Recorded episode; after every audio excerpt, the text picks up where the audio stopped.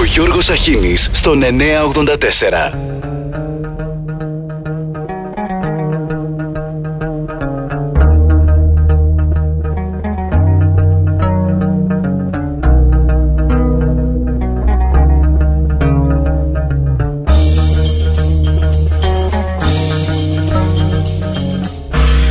Καλημέρα, καλημέρα και καλή εβδομάδα.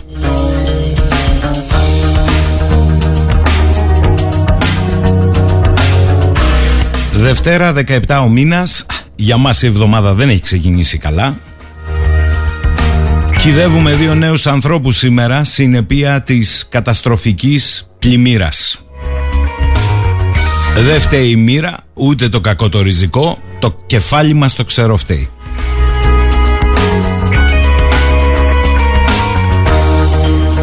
Όπως αντιλαμβάνεστε ένα μεγάλο τμήμα της εκπομπής θα πάει σήμερα στα γιατί και πώς όλων αυτών που έχουν συμβεί Σάββατο και Κυριακή και που πολύ φοβάμαι ότι θα ξανασυμβούν.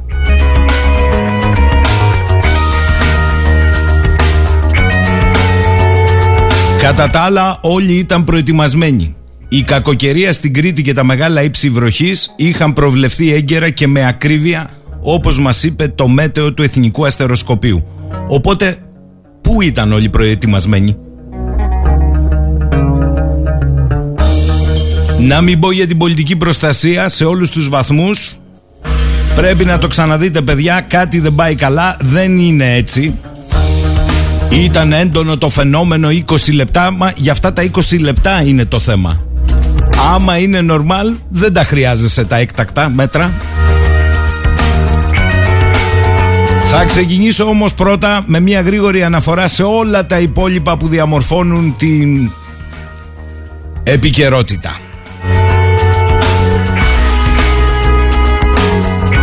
Λοιπόν, συνεχίζονται οι αποκαλύψεις ε, για το κύκλωμα με επίκεντρο το βιασμό και τη μαστροπία σε βάρος μιας 12χρονης.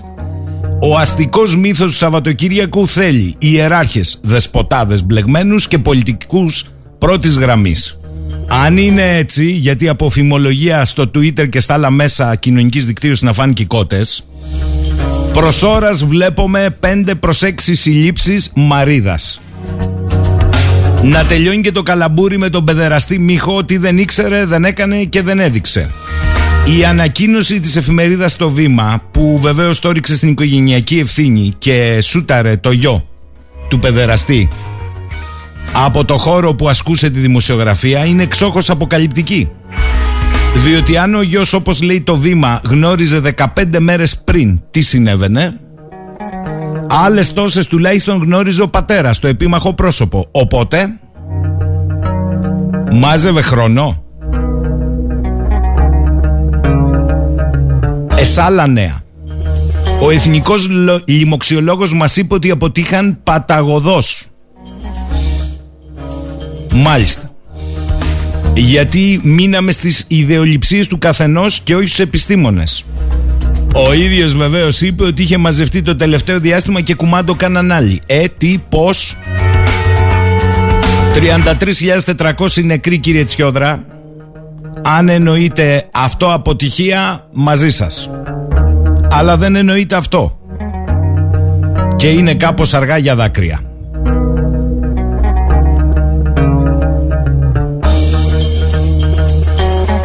Ο ενεργειακός πόλεμος καλά κρατεί Και βεβαίως στην Ευρωπαϊκή Ένωση ακόμη δεν έχουν βρει μία συμφωνία να μας πούνε τι θα γίνει με τα πλαφόν και τα λοιπά εμπριμέ.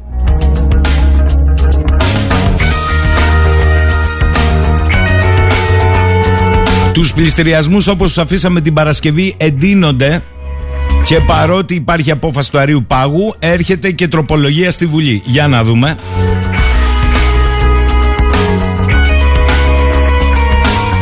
Κατερίνα πάμε με ένα τραγούδι και σιγά σιγά να μπούμε στα βαθιά.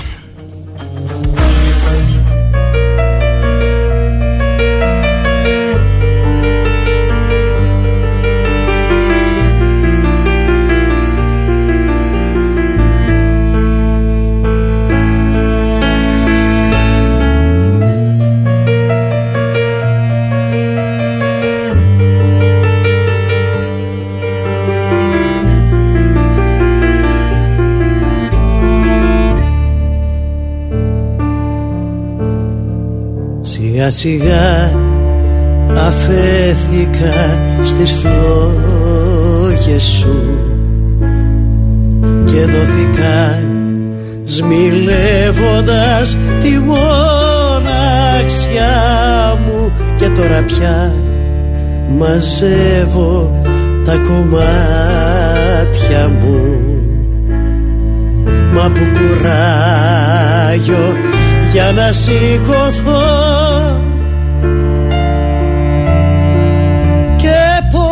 με. Συγκρίνεις. Κρυώνω και έξω βρέχει λησμονιά Και πως με αφήνεις να χτίζω στη γενή σου αγκαλιά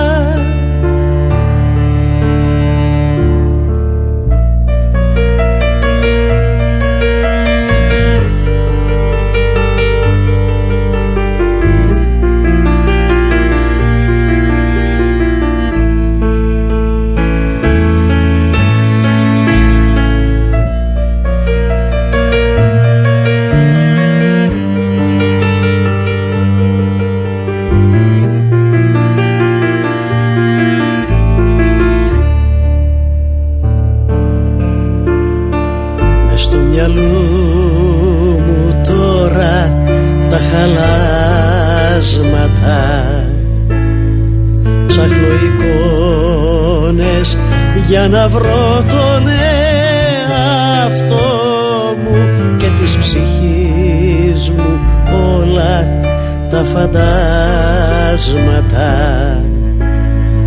Είναι θαμώνες στο άδειο μου κορμί. Και πως με συγκρίνεις κρυώνω και έξω βρέχει λησμονιά και πως με αφήνεις να χτίζω στην καινή σου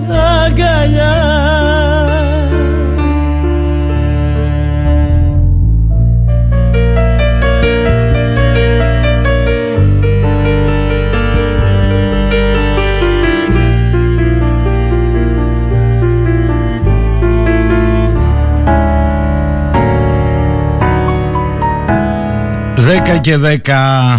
Καλημέρα σε όλους όσους στέλνουν ευχές. Είπαμε, για μας είναι δύσκολη μέρα σήμερα. Κυδεύουμε δύο νέους ανθρώπους.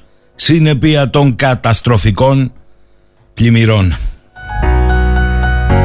Και όπως αντιλαμβάνεστε στο πρώτο μέρος εκπομπής δεν μπορώ να κάνω διαφορετικά θα ασχοληθούμε διεξοδικά με το θέμα. Και καλημερίζω τον ειδικό εντεταλμένο σύμβουλο στα θέματα πολιτικής προστασίας περιφέρειας Κρήτης, τον κύριο Γιάννη Λεονταράκη. Καλημέρα κύριε Λεονταράκη. Καλημέρα κύριε Σαχίνη, καλημέρα στους ακρότες σας. Τελικώς τι συνέβη εδώ, Όλοι προετοιμασμένοι και τελικά προετοιμασία δεν υπήρχε; Ε, καταρχήν να με επιτρέψετε να εκφράσω τα θερμά μου συλληπιτήρια στις οικογένειες των αδικοχαμένων συμπολιτών μας. Δυστυχώς ο ένας εξ αυτών, ο συγχωρεμένο Κωστή, ήταν και πολύ προσωπικός φίλος. Κοιτάξτε, αυτό που έχει σημασία να πούμε είναι ότι ναι, μεν είχε εκδοθεί από τη Γενική Γραμματεία Πολιτικής Προστασίας ένα έκτακτο, έβαζε για την Κρήτη στο κάδρο, ε, έχει αναφορά τουλάχιστον για την Κρήτη μιλώντας με το Γενικό Γραμματέα αλλά και επιτελεί για 50 χιλιοστά βροχόπτωση σε όλη την Κρήτη όλη μέρα. Ε, αυτό βέβαια το έκτακτο δεν απεστάλλει στις περιφέρειες. Τις ενδιαφέρομενες, όπως είναι η περιφέρεια Κρήτη. Τι εννοείται δεν απεστάλλει, δηλαδή βγήκε αλλά δεν σας εστάλει. Δεν εστάλει έκτακτο. Ε, με την, ε, σε, θα σας δώσω παράδειγμα να καταλάβετε. Μισό λεπτό, μισό, μισό, για να το καταλάβουμε πλήρως, γιατί σήμερα θα καθίσετε αρκετή ώρα εδώ. Λοιπόν, ακούστε, Υπάρχει πρόβλεψη έκτακτου, λέτε. Για 50. Ωραία, εντάξει, για 50. Αν για τα 50 δεν έφτασε η πρόβλεψη, πόλο δε που ήταν 150. Άρα, δικαιούμαι να σας ρωτήσω, βγάλανε μία πρόβλεψη για έκτακτο, την κρατήσαν για τον εαυτό τους; Σε άλλες περιπτώσεις, σε περασμένες περιπτώσεις, όταν υπάρχει αναγκαία έκτακτων καιρικών φαινομένων, ε, δεχόμαστε mail και τηλεφωνήματα προσωπικά να υπάρχει αυξημένη ετοιμότητα έχοντας μία πρόληψη από τους ειδικούς. Στη συγκεκριμένη περίπτωση, αναζητώντας πραγματικά ακόμα και σήμερα, αλλά και την Παρασκευή και τις προηγούμενες ημέρες, κάποιο mail υπηρεσιακό, όπως σας ξαναείπα τις προηγούμενες φορές, τέτοιο μήνυμα δεν εστάλει. Διότι από τη στιγμή που εμείς δεχόμαστε τέτοια ειδοποίηση, είμαστε υποχρεωμένοι όπως το κάνουμε πάντα σε αυτές τις περιπτώσεις και εκτίζουμε και εμείς ανάλογο δελτίο τύπου. Έτσι ώστε ο κόσμος να το έχει υπόψη για μη τι άλλο μηχανισμός να, να ενεργοποιεί. Στη συγκεκριμένη περίπτωση, ναι, μεν η Γενική Γραμματεία έβαζε και την κηρύξη στο κάδρο, σας ξαναλέω, όμως δεν, είχε δεν είχε απεσταλεί κάποιο mail το οποίο να ενεργοποιεί το μηχανισμό που σα είπα προηγουμένως. Παρ' όλα αυτά υπήρξε συντονιστικό την Παρασκευή, Ναι. το οποίο ήταν ε, προκαθορισμένο. Ναι. Ε, ε, υπόθηκε και από εμένα προσωπικά το ότι παιδιά, αυτό και αυτό ισχύει.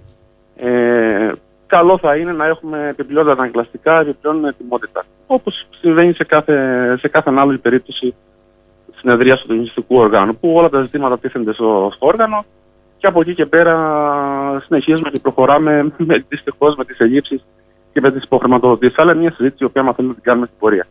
Όχι στη συγκεκριμένη περίπτωση, σα ξαναλέω ακόμα και σήμερα αναζήτησα mail ε, α, και την Παρασκευή ακόμα που το γνωρίζαμε την περασμένη εβδομάδα, τέτοιο mail στην περιφέρεια δεν έφτανε.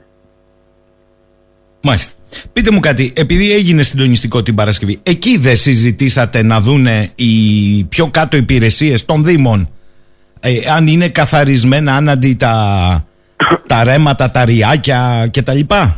Ή δεν υπήρχε δυνατότητα να καθαριστούν λόγω έλλειψης κονδυλίων; Τι συνέβη Μπορώ να, εδώ; μπορώ να σας πω ειλικρινά ότι όσον αφορά την περιφέρεια, που είναι μια αρμοδιότητα η οποία μας ήρθε το 2014, να θυμάμαι καλά, Ναι. σημειο- σημειωτέων χωρί χωρίς τις απαραίτητες χρηματοδοτήσεις. Ε, Παρ' όλα αυτά είναι σε εξέλιξη μια μεγάλη εργολαβία από το καλοκαίρι και αφορά όλα τα ποτάμια και τα, τα επικίνδυνα σημεία γενικότερα του νησιού που μας έχουν υποδείξει πάντα σε συνεργασία με τους Δήμους. Ε, ακόμα και σήμερα και τις προηγούμενες μέρες και τις επόμενες μέρες, για όσο χρειαστεί, αυτό θα συνεχίζεται. Όσον αφορά τώρα το συγκεκριμένο ρέμα, ε, το οποίο μιλώντας με τους ε, αρμοδίους του Δήμου Μαλεβιζίου, ε, γνωρίζοντας εγώ προσωπικά, είχε καθαριστεί.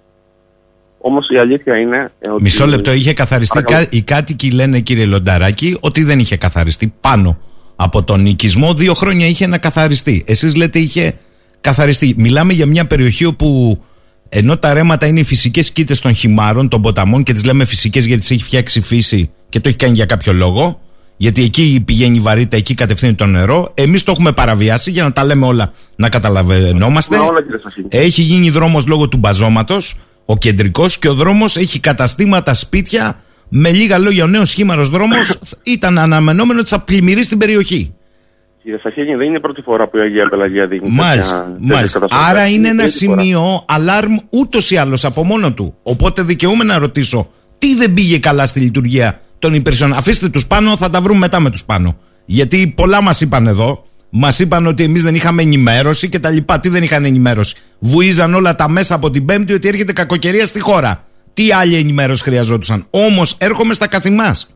Δεν θα έπρεπε κάποιος να πάει να τσεκάρει πάνω από τον οικισμό ή είναι τα ρέματα καθαρισμένα ή είναι καθαρισμένα και έχουν πέσει φερτά υλικά, καλάμια και έτσι και χρειάζονται επιπλέον καθαρισμό; Δεν θα έπρεπε να γίνει αυτό. Δηλαδή, κάνουμε συντονιστικά, δεν είναι προσωπική αιχμή, το καταλαβαίνω. Όχι, κάνουμε, δεν είναι κουβέντα κάνουμε. κάνουμε συντονιστικά για να τα κάνουμε; Κοιτάξτε, όχι, δεν κάνουμε συντονιστικά για να τα κάνουμε. Είναι ένα όργανο το οποίο συγκαλείται κάθε, κάθε φθινόπωρο πριν έναρξη του χειμώνα και εννοείται προς τα τέλη της άνοιξης όσον αφορά την αντιπυρική περίοδο. Εκεί τίθενται τα ζητήματα, εκεί τίθενται οι προβληματισμοί, ε, οι ελλείψει, αν το θέλετε, τα σημεία τα επικίνδυνα, τα οποία σα ξαναλέω είναι γνωστά ε, σε όλο το γεωγραφικό πλάτο σε μήκο της Κρήτης, σε όλους τους Δήμους. Όσον αφορά την πληροφόρηση, καλός ή κακός, ε, με τις ελλείψεις, διότι αποδείχθηκε Μμμ. ότι είναι ελλειπή, υπάρχει μια ιεράρχηση η οποία απορρέει από τη Γενική Γραμματεία Πολιτικής Προστασίας.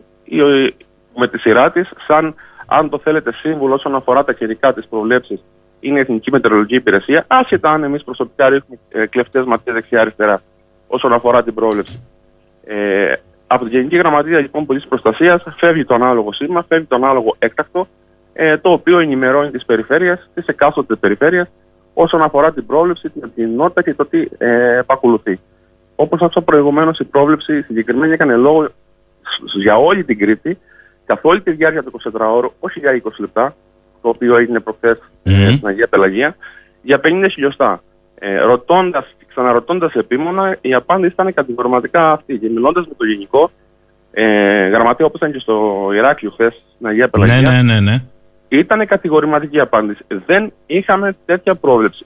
Τώρα το απρόβλεπτο του γεγονότος... Μισό ήταν- λεπτό, γιατί ξέρω ότι. ε, θέλω να το πω αυτό. Να το, παρακαλώ. το κοιτάτε και με το παραπάνω. Δεν είναι ότι πήρατε μία θέση Συμβούλου Πολιτικής Προστασίας στην Τεταλμένου και τελειώσαμε και είστε από τους ανθρώπους που ψάχνετε. Μη το- μισό λεπτό. Όταν βγαίνει επίσημα ο μετεωρολόγος και διευθυντής του Αστεροσκοπείου Αθηνών, ο κύριος Λαγουβάρδος, και όχι μία φορά, ο άνθρωπος έστειλε χθες μέχρι και τους χάρτες και λέει ότι από την Πέμπτη, βλέποντας το βαρομετρικό χαμηλό που προκάλεσε καταστροφές στη Σικελία και τα ανησυχητικά προγνωστικά δεδομένα που επεξεργαστήκαμε, αναβαθμίζουμε την κατηγορία της κακοκαιρίας από 3 σε 4 σύμφωνα με το δίκτυο επικινδυνότητας επεισοδίου βροχόπτωσης.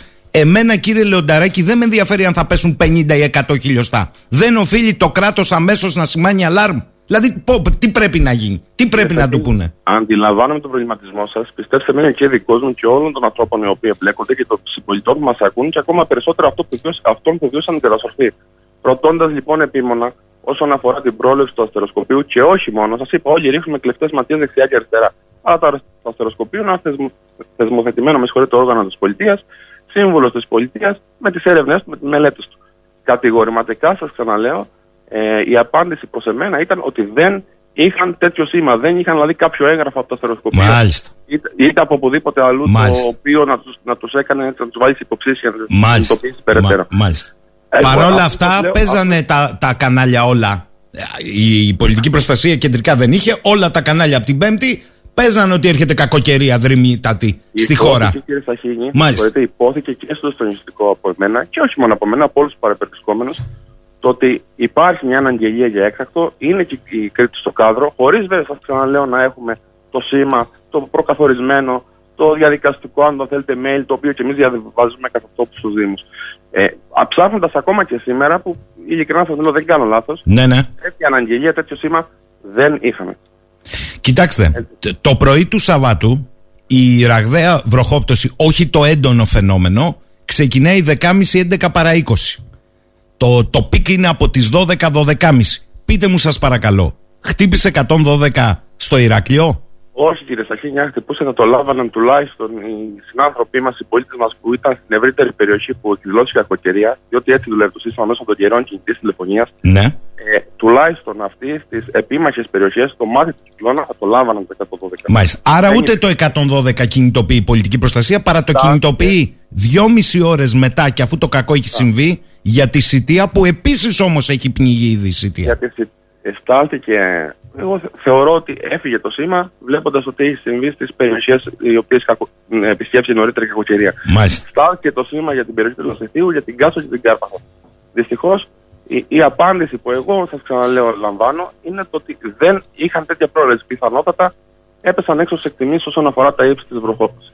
Και για να έρθω στην προηγούμενη συζήτηση, έτσι να μην αφήνουμε κενά όσον αφορά Μμμ. το, το συγκεκριμένο ρέμα, ε, μιλώντας με τους αρμόδιους του Δήμου Μαλεβιζίου, ε, οι άνθρωποι κατηγορηματικά, και δεν έχω λόγο να μην τους πιστέψω, πιστεύω, είχαν καθαρίσει το συγκεκριμένο ρέμα. Όμως, όταν μιλάμε για ύψη βροχόπτωσεων, και, και εδώ μία παρένθεση. Δυστυχώς ακόμα δεν έχουμε καταλήξει για το ύψος των βροχοπτώσεων. Υπάρχουν σταθμοί οι οποίοι στο Λασίδι, για παράδειγμα, μέτρησαν 200 χιλιοστά, στο Ηράκλειο 130, άλλος λέει 150. Α πάρουμε το μέσο όρο. Ε, τόσο δρυμή νερό σε τόσο χρονικό διάστημα. σε Έχουμε τόσο ξαναδεί μικρό κύριε βαθμό Λονταράκη, μισό λεπτό. Έχουμε ξαναδεί τόσο δρυμή νερό. Το γεγονός Κάτι του λέγω. ανάγλυφου της Αγίας Πελαγίας ότι είναι ιδιαίτερο, γιατί ένα από τα σημεία με σφοδρότητα που έπληξε είναι η Αγία Πελαγία, δεν αναιρεί το γεγονός ότι έχουμε ξαναδεί σφόδρη βροχόπτωση. Εδώ λοιπόν, και επειδή υπάρχει και αντιπλημμυρικό έργο εκεί, το οποίο άκουσα και τον Περιφερειάρχη να λέει ότι έγινε πιστοποιημένα με βάση μελέτες, κανείς δεν θα πει όχι.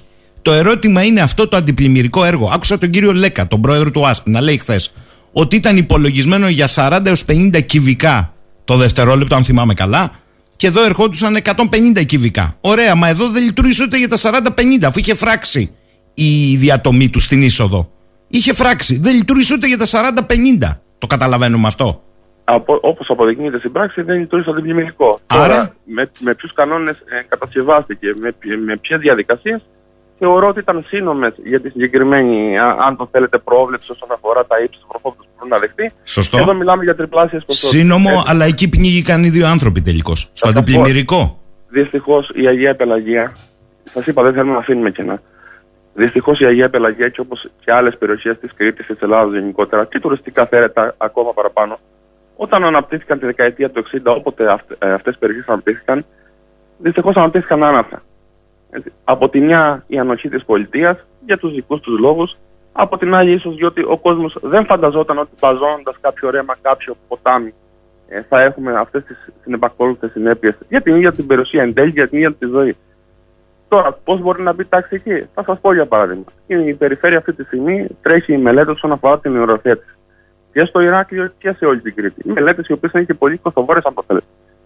Ε, θα έχουμε τα αποτελέσματα πάρα πολύ σύντομα και θέλω να πιστεύω ότι και είμαι βέβαιος γι' αυτό, όπου υπάρχει παρανομία, τουλάχιστον στις κήτες των ποταμών, έτσι, διότι το να, το να βάζεις βολτόζε, για παράδειγμα, να μιλάμε απλοϊκά, να πεις ότι κατεδαφίζω την επιχείρηση, είναι κάτι το οποίο δεν ξέρω κατά πόσο εύκολο να συμβεί. Τουλάχιστον σε αυτές τις περιπτώσεις, να υπάρχουν κατάλληλες χρηματοδοτήσεις, ένα σοβαρό ζήτημα, να προβούν σε ανάλογα αντιπλημμυρικά, να προβούν σε περαιτέρω. Υπάρχουν προέκταση των τέτοιες περιοχών. χρηματοδοτήσεις για αντιπλημμυρικά; Κύριε Σαχίνη, εγώ θα σα πω ένα απλό, ένα απλό παράδειγμα. Σαν πολιτική προστασία περιφέρειας Κρήτη, γιατί μου αρέσει να λέω την αλήθεια, να είμαι ειλικρινής έτσι, και να βοηθάω τη συζήτηση και κατ' επέκταση το σύνολο. Ξέρετε πόσο λαμβάνει η περιφέρεια Κρήτη για πολιτική προστασία; Μηδέν ευρώ. Πόσο είπατε, Καταλαβαίνετε. πόσο; Μηδέν ευρώ. Μηδέν. Μηδέν ευρώ. Μηδέν ευρώ. Θα σας φέρω ένα παράδειγμα το οποίο το, το έχω στο μυαλό μου και όχι μόνο για την περιοχή της Αγίας Πελαγίας, αλλά για τις περιπτώσεις γενικότερα.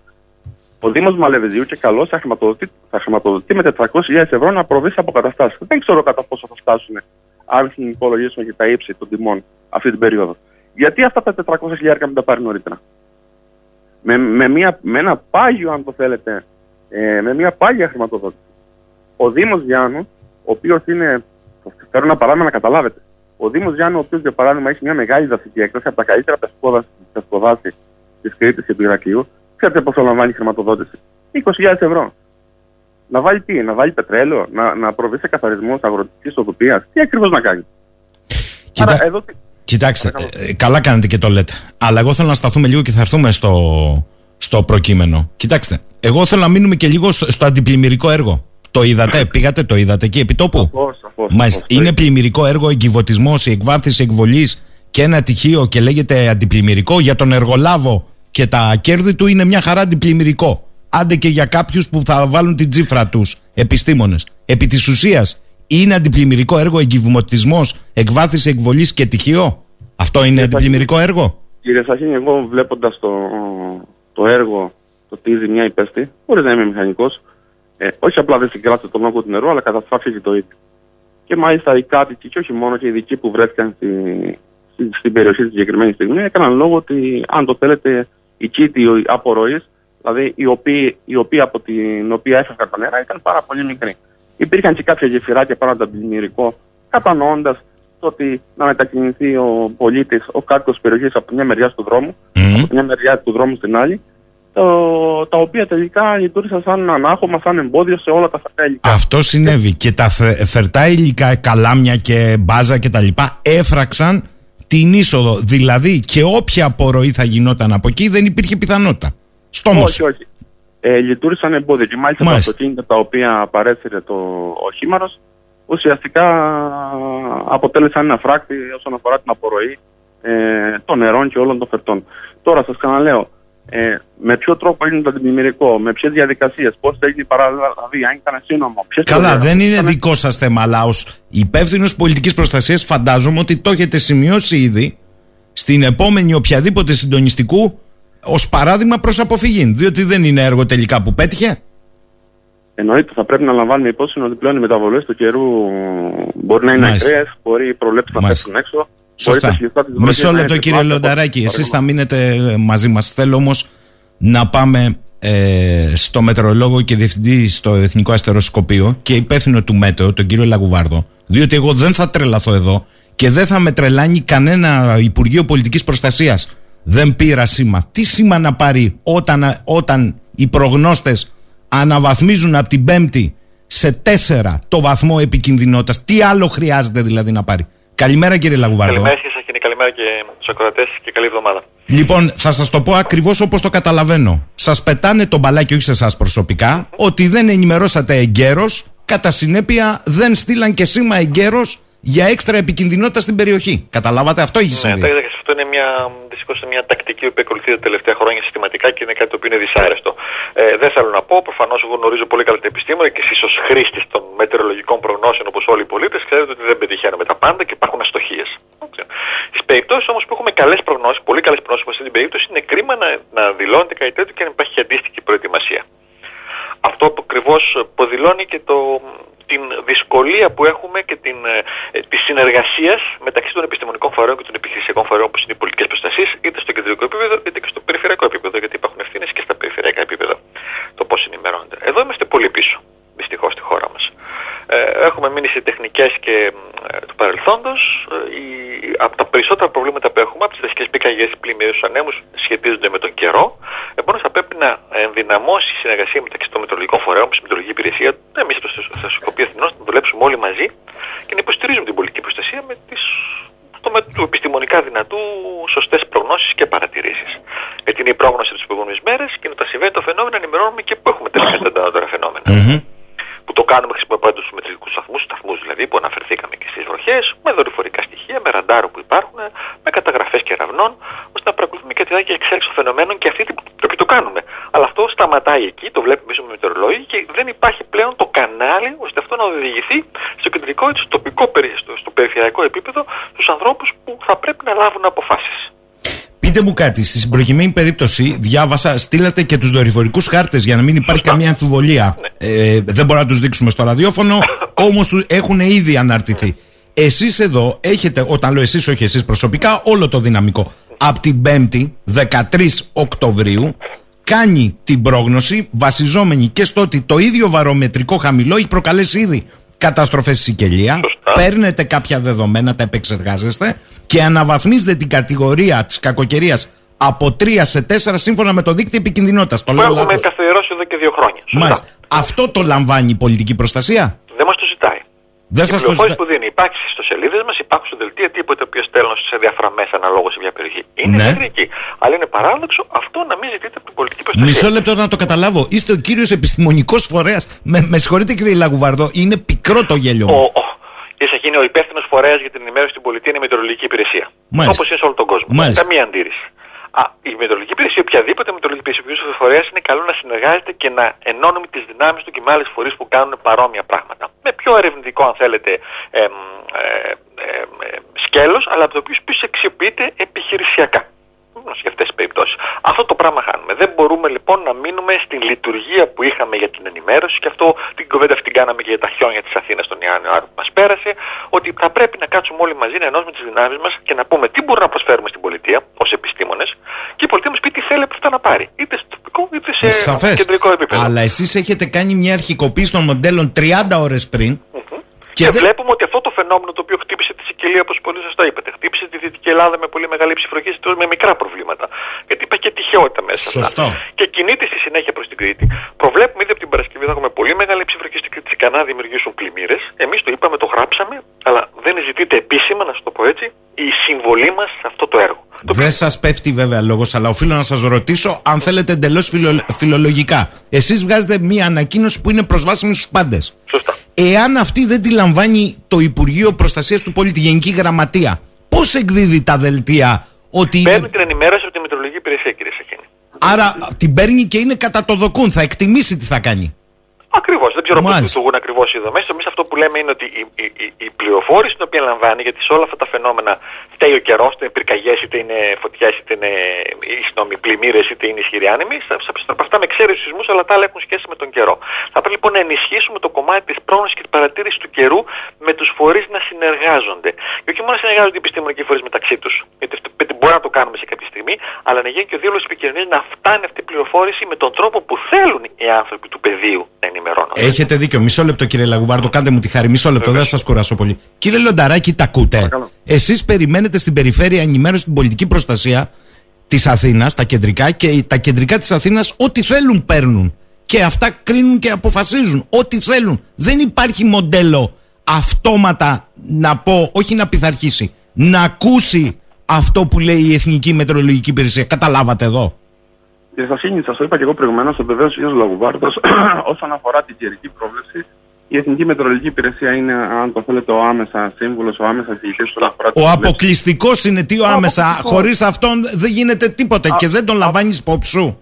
Κοιτάξτε, ε, εδώ τίθεται μια συζήτηση ευρύτερη όσον αφορά το, το πλαίσιο της λειτουργίας της πολιτικής προστασίας γενικότερα. Εμένα, άποψή μου είναι, το έχω εκφράσει, ότι θα πρέπει να πάμε σε ένα εθνικό σχέδιο πλέον. Κύριε Λονταράκη, συγγνώμη, ξέρετε τι καταλαβαίνω; Αυτό που είπε ο κύριος Λαγουάρδος. Η τυχεότητα στη Δυτική Ελλάδα καθάρισαν. Η τυχεότητα στην Αγία Πελαγία που το ανάγλυφό της οδηγεί στον κεντρικό απάνω όλο το νερό λόγω οικιστικών παρεμβάσεων ανθρωπογενών καταστάσεων δεν τους βοήθησε τους αρμόδιους πολιτικής προστασίας να τη βγάλουν καθαρή. Θα το πω τόσο χιδέα. Δεν τους βοήθησε. Και έχουμε δύο πνιγμένους ανθρώπους. Καταλάβατε. Το καταλαβαίνω, το βιώσαμε απόλυτα κύριε Σαχίνη. Δεν, δεν αντιλέγω στα, στα λεγόμενα αυτά. Δεν, δεν έχω κάτι να, να πω να, να, να αναιρέσω. σα ίσα να προσθέσω αυτό που σας είπα προηγουμένως. Το ότι από τη Γενική Γραμματεία, ναι, μεν είχε βγει το, το δελτίο, ε, το έκτακτο, έβαζε και την Κρήτη στο κάδρο. Η πρόβλεψη ήταν για 50 χιλιοστά maximum. Δεν με ενδιαφέρει το 50 maximum. Μπορεί να είναι 150. Από τη στιγμή που μία μετεωρολογική υπηρεσία. Θα κάνω μια παρατήρηση, μια επέμβαση. Ναι, γιατί ναι. αυτό το έχω ακούσει πολλές φορές. Στα δελτία τα οποία δίνονται δεν αναφέρονται χιλιοστά βροχής, τουλάχιστον αυτό που δίνει την πολιτική προστασία τη Μητρολογική Υπηρεσία. Το 50 χιλιοστά είναι μια αυθαίρετη εκτίμηση κάποιου πιθανόν είναι κάποιον χάρτη στο διαδίκτυο. Αυτός δεν είναι τρόπος ενημέρωσης όμως πολιτικής προστασίας. Μα και δεν είναι τρόπος ενημέρωσης; Όχι μπήκα στην τάδε σελίδα και είδα 50 και εγώ θέλω ότι είναι 50. Κακώς αναφέρονται αυτά τα 50. Κακώς δείχνει αυτή τη στιγμή. Δεν ξέρω αν έτσι όμω αναφέρθηκαν. Αυτά τα, αυτά τα νούμερα αναφέρθηκαν τέλος τυχαία. Ο Γενικός Γραμματέας. Ανέφερε; στις σκέψει ότι θα πέσουν 50 χιλιοστά. Εγώ, δεν είδα. Εγώ από ό,τι γνωρίζω, αλλά εσείς ξέρετε καλύτερα, έχετε ένα μήνυμα ότι υπάρχει δελτίο έκτακτον ή επιδείνωση του καιρού και ε, ε, καταρχάς οδηγίες δεν υπάρχουν συνοδευτικά ούτε χάρτες ούτε ύψη βροχή τα οποία αναμένονται. Μα, ε, χάρτε με ύψη βροχής εμείς δίνουμε από την ιστοσελίδα μας, το επαναλαμβάνω, δεν μας ζητούνται για να τα δώσουμε επίσημα. Και οι χάρτες που δώσαμε χθες στη δημοσία ήταν χάρτες που είχαν βγει ήδη από την Παρασκευή, δεν τους κάναμε μετά. Εντάξει. Και τους είχαμε βγάλει αυτούς τους χάρτες, υπάρχουν πάνω. Και τώρα, αν δείτε στο αρχείο άρθρων στη ιστοσελίδα Μέτεο, θα δείτε τι είχαμε ανακοινώσει την Παρασκευή. Αλλά από, την επίσημη, από τον επίσημο διάβλο, που όντως είναι αυτός που λέτε, δεν δίνονται χίλιοστά. Είναι σα... γιατί ακούτε τα 50, τα 30, τα 60, πού προκύπτουν Είναι σαφές, κύριε Λαγουβάρδο, μισό λεπτό, κάντε μου τη χαρή, γιατί είστε εξόχως εύστοχος στις επισημάνσεις. Είναι σαφές, κύριε Λεονταράκη, δεν θα διαφωνήσετε και να σας πω και κάτι. Δεν με ενδιαφέρει εμένα αν θα είναι 50, 60 ή 70. Με ενδιαφέρει από τη στιγμή που έχει αναβαθμιστεί η επικινδυνότητα στο 4, αν έχει σημάνει αλάρμ σε όλο τον κρατικό μηχανισμό. Και μου κάνει εντύπωση. Καλά, δεν το είδανε από το Εθνικό Αστεροσκοπείο. Εγώ κατάλαβα. Αποκλεισμένο είναι και αυτό, όπως είναι και άλλες ειδικότητες σεισμολόγων κτλ. Κατά τα καλά και συμφέροντα. Όμως καταλαβαίνω το εξής. Ένας από την πολιτική προστασία, τα κεντρικά δελτία ειδήσεων δεν έβλεπε. Που όλοι λέγανε ότι έρχονται επικίνδυνα φαινόμενα. Σοβαρά τώρα, κύριε Λονταράκη. Στην προκειμένη περίπτωση, σας ξαναλέω, ε, ούτε στάλει ε, mail ενημερωτικό ε, για αυξημένη ετοιμότητα. Ακόμα και σήμερα ανέτρεξα στα mail μίλησα με υπηρεσιακούς, λέω μήπως μας ξέφυγε τέτοια περίπτωση στην δεν υπάρχει έτσι. Ε, ούτε το 112 εστάλιο όπως είπατε προηγουμένως. Ε, υπόθηκε από εμένα προσωπικά στο συντονιστικό ότι ε, είναι, σε, είναι σε το έξαφο. Πιθανότατα να έχουμε ε, μεγάλα ύψη βροχοπτώσεων, αυξημένη ετοιμότητα να έχετε το νου σας, το πούμε έτσι απλό, ε, απλά και. Ε, μία ερώτηση: στο συντονιστικός συμμετείχε μετεωρολόγο. Ορίστε. Στο συντονιστικός συμμετείχε μετεωρολόγο. Όχι, δεν συμμετείχε, όχι. Ε, τότε πώς γίνεται αυτό; Δηλαδή, σαν να λέτε ότι μαζεύονται και μιλήσουμε για, το, για τον COVID και δεν υπάρχουν γιατροί. Θα σας πω, είναι, είναι ένα όργανο το οποίο είναι θεσμοθετημένο, είναι ένα όργανο το οποίο έχει Ζητήστε το κύριο Δαράκη να γίνει να αλλάξει. Το να είστε βέβαιος, κύριε Λαγουμπάρδο, ότι όλες αυτές οι, οι επισημάσει που σωστά θέτεται έχουν τεθεί και από εμάς προσωπικά. Μα θα γίνει συντονιστικό για, για, να, φυσικά, να για, για καιρικά φαινόμενα και δεν υπάρχει μετεωρολόγος. Υπάρχει πρόληψη της ΕΜΗ ναι, υπάρχει ένα κείμενο. Υπάρχει ένα κείμενο, το ξέρω, το λαμβάνουμε όλοι. Κείμενο δεν είναι. Δέκα γραμμές δεν είναι. Το συγκεκριμένο, το συγκεκριμένο συντονιστικό ήταν προκαθορισμένο. Τώρα έτυχε και έπεσε μία μέρα πριν, πριν τα φαινόμενα. Ωραία, εντάξει, Θα σας πω, ακούστε με κύριε Λεγοβάρδο, όταν έχουμε παράδειγμα σε ισχύ έκτακτο επικίνδυνα διαστικά φαινόμενα, οι αναβάσεις που, που είπατε προηγουμένως, σαφώς και έχουμε συνεδρία, σαφώς και έχουμε κάνει έκτακτα συντονιστικά όργανα Εδώ λέει ότι ο άνθρωπος δεν τους ήρθε. Συμμετέχουν σε αυτά τα έκτακτα τακτικά μετεωρολόγια. Όχι, σας λέει, όχι. και δεν είναι δικιά του ευθύνη και το ζητάει. Προφανώς το αντιλαμβάνω, εγώ δεν λέω ότι φταίει. Είναι από τους πιο Αλλά δεν είναι παθιασμένους παράδοση, κύριε Σαχίνη. στο- Ναι, Μιλάμε ναι. για ένα καιρικό φαινόμενο. Έτσι. Κάνουμε, συνδε- κάνουμε ένα συνδυαστικό συζήτηση για ένα καιρικό φαινόμενο και δεν υπάρχει μετεωρολόγος. Τότε να μαζεύονται και άνθρωποι να μιλάνε για τον COVID και να μην καλούν γιατρούς. Μια χαρά το λέτε κύριε, κύριε Λαγουβάρδο. Ακούστε να σας πω κύριε Λαγουβάρδο. Εσείς αναβαθμίσατε από την πέμπτη. Από τρία σε τέσσερα. Εσείς το αναβαθμίσατε, εσείς το ξέρετε και Εμεί όποιοι... το ανακοινώσαμε στη σελίδα μας και μέχρι Μάλιστα. και εμένα μου απαγορεύεται να στείλω ειδοποίηση σε οποιονδήποτε. Α, ωραία. Λοιπόν, άρα όποιος ήταν ευαίσθητος, ούτε Ακριβώς. αυτό, ούτε αυτό δεν έκαναν κεντρικά. Και εγώ έχω μία απορία. Πείτε τι μου επιστημονικά. Δηλαδή, αν το λέμε για τον κύριο Λεονταράκη που θεσμικά τα χέρια του είναι δεμένα, τι να πούμε δηλαδή για την κεντρική πολιτική προστασία; Δεν παίρνει υπόψη του τις εισηγήσεις των καθήλυν αρμοδίων, πιανού παίρνει τις. Δηλαδή, βγάζει το Δεν- δάχτυλο. Δεν, δεν ζητείτε κύριε Σαχίνη εισήγηση από εμάς. Αυτό είναι το θέμα που σας είπα πριν. Θα πρέπει να αλλάξει αυτό το μοτίβο. Δεν μπορεί να είναι η, η, η ενημέρωση τα μετρολογικά μόνο από ένα φορέα, γιατί δεν υποτιμώ τον φορέα. Περισσότερες νόμοι, περισσότερες απόψεις, περισσότερα εργαλεία βοηθούν να πάρουμε καλύτερες αποφάσεις. Μάλιστα. Κύριε Λαγουβάρδο, πείτε μου τι άλλο έχετε να πείτε για το φαινόμενο, διότι το φαινόμενο, καλά το είπατε εσείς, με την τυχεότητα ότι έκατσε στο ανάγλυφο μιας περιοχής που όλη η απορροή είναι στον κεντρικό απανό, ε, δημιούργησε το θέμα για να τα λέμε να Γιατί είχαμε καταλαβαίνουμε. πολύ περισσότερη βροχή στη Σιτή, είχαμε τεράστια καταστροφή και δεν είχαμε νεκρούς. Ακριβώς. Μια χαρά το είπατε. Πολύ μεγαλύτερο ύψος εκ των υστέρων. Μάλιστα. Ναι, ναι. Πολύ. Περιμέναμε, σας είπα, μεγάλη ύψη βροχή. Από εκεί και πέρα, γι' αυτό μας ενδιαφέρει και η συνεργασία με τους τοπικούς φορείς και όχι με την κεντρική πολιτική προστασία, γιατί οι τοπικοί φορείς γνωρίζουν τις ιδιαιτερότητες κάθε περιοχής. Αν εγώ πω σε κάποιον ότι ξέρετε θα πέσει στην ευρύτερη περιοχή του Βορείου Ηρακλείου, γιατί δεν μπορώ να σας πω ακριβώς θα πέσει στην Αγία Πελαγία, 100-150 χιλιοστά προβλέπουν τα μοντέλα μας, ο άνθρωπος που είναι εκεί και γνωρίζει πολύ καλά τις αδυναμίες της περιοχής, καταλαβαίνει που πρέπει να δώσει περισσότερο βάρος. Εγώ δεν Θέλω, το γνωρίζω. θέλω ε, κλείνοντας να μου επαναλάβετε λοιπόν. Εσείς από την Πέμπτη αναβαθμίζετε από 3 σε 4. Και; Ακριβώς. Και; Ανακοινώνουμε τους χάρτες, βάζουμε χάρτες όπου φαίνεται τα ύψη βροχής με χρώματα, γιατί είναι τεράστια διαφορά, θα πρέπει να περάσουμε σε αυτό. Λέμε ότι το φαίνεται ότι θα έχουμε τα φαινόμενα, κάποιος υπήρχε Μμμ. και κλίμακα δίπλα, ότι αυτά να δημοσιεύσαμε και χθες, ότι σε κάποιες περιοχές στην Κρήτη, μάλλον σε μεγά, πολλές περιοχές στην Κρήτη θα έχουμε βροχές που ξεπεράσει τα 100 χιλιοστά. Βροχές πάνω από τα 100 χιλιοστά είναι σχεδόν βέβαιο ότι δημιουργούν πλημμύρες με τις περισσότερες περιοχές, τουλάχιστον μικρές ή μεγαλύτερες. Προφανώς τώρα για τα θύματα υπάρχει και το θέμα της τυχαιότητα, αλλά δεν μπορώ να διαβάζω όταν έχουμε αυτή την πρόγνωση ότι α- απαγκλώβιζαν χώρους από, ε, από, τους, από αρχαιολογικούς χώρους ανθρώπους. Έπρεπε να κλειστεί και είναι με αρχαιολογικοί χώροι. Δεν θέλεις τόσους ανθρώπους να κυκλοφορούν στους δρόμους όταν περιμένεις τέτοια έντονα φαινόμενα. Δεν μπορεί να μας κλειδώσει τα σπίτια μας, αλλά τουλάχιστον προσπαθείς να περιορίσεις τις μετακινήσεις. Άρα, ε, ξέρετε και το 112 στο Λασίθι, ο κύριος Λεονταράκης το ξέρει, που βγήκε μετά τον πνιγμό, βγήκε αφού είχε πέσει ο κύριος όγκος βροχής στη Σιτία. Αυτό που δεν έχει καταλάβει πολλοί κόσμος. Βγήκε μετά. Ναι, αυτό το γνωρίζω. Μάλιστα. Κύριε Λαγουβάρδο, σας ευχαριστώ Και εγώ θερμά. σας ευχαριστώ. Καλή Είστε σας καλά. ημέρα. Κύριε Λονταράκη, καταλαβαίνετε ότι λέτε το ίδιο πράγμα από δύο διαφορετικούς δρόμους. Σας λέει ο προϊστάμενος του Εθνικού Αστεροσκοπείου στο κομμάτι της μετεωρολογίας ότι εμείς τα έχουμε αναρτήσει, αλλά φυσικά κανείς από το κεντρικό σύστημα δεν μπήκε στον κόπο, διότι έχουν ένα σχέδιο. Το οποίο σχέδιο είναι ότι η αγάντα μην κάτσει σε περιοχές με ανάγλυφο. Κακοποιημένο, γιατί αυτή είναι η αλήθεια, καλά το είπατε, όπως στην Αγία Πελαγία και τύχη δύο να αποφασίσουν λάθος χωρίς να ξέρουν τι γίνεται από εκεί και πέρα να μπουν σε ένα αυτοκίνητο. Καταλάβατε τώρα; Κύριε Σαφίνη, δεν θα διαφωνήσω ότι θα πρέπει να, να ανοίξει το πλαίσιο όσον αφορά την ενημέρωση. Σαφώς η Εθνική Λειτουργική Υπηρεσία είναι θεσμοθετημένο όργανο της πολιτείας από χρόνια τώρα.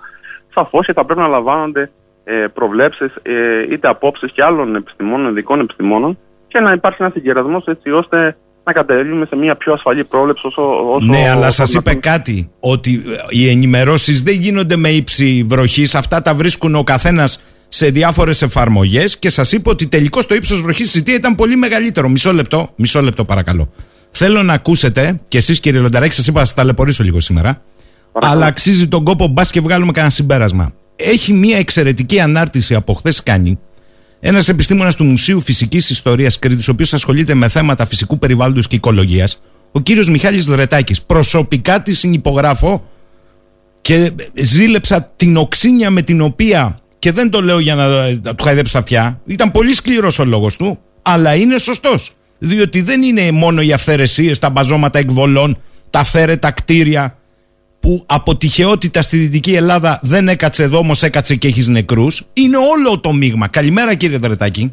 Καλημέρα, κύριε Σακινή και στου ακρατέ Κύριε Δρετάκη, πείτε μου λίγο, γιατί η ανάρτησή σας σόκαρε πολλούς, αλλά είναι η ουσία τελικά του τι φταίει. Δεν είναι το ύψος της βροχής.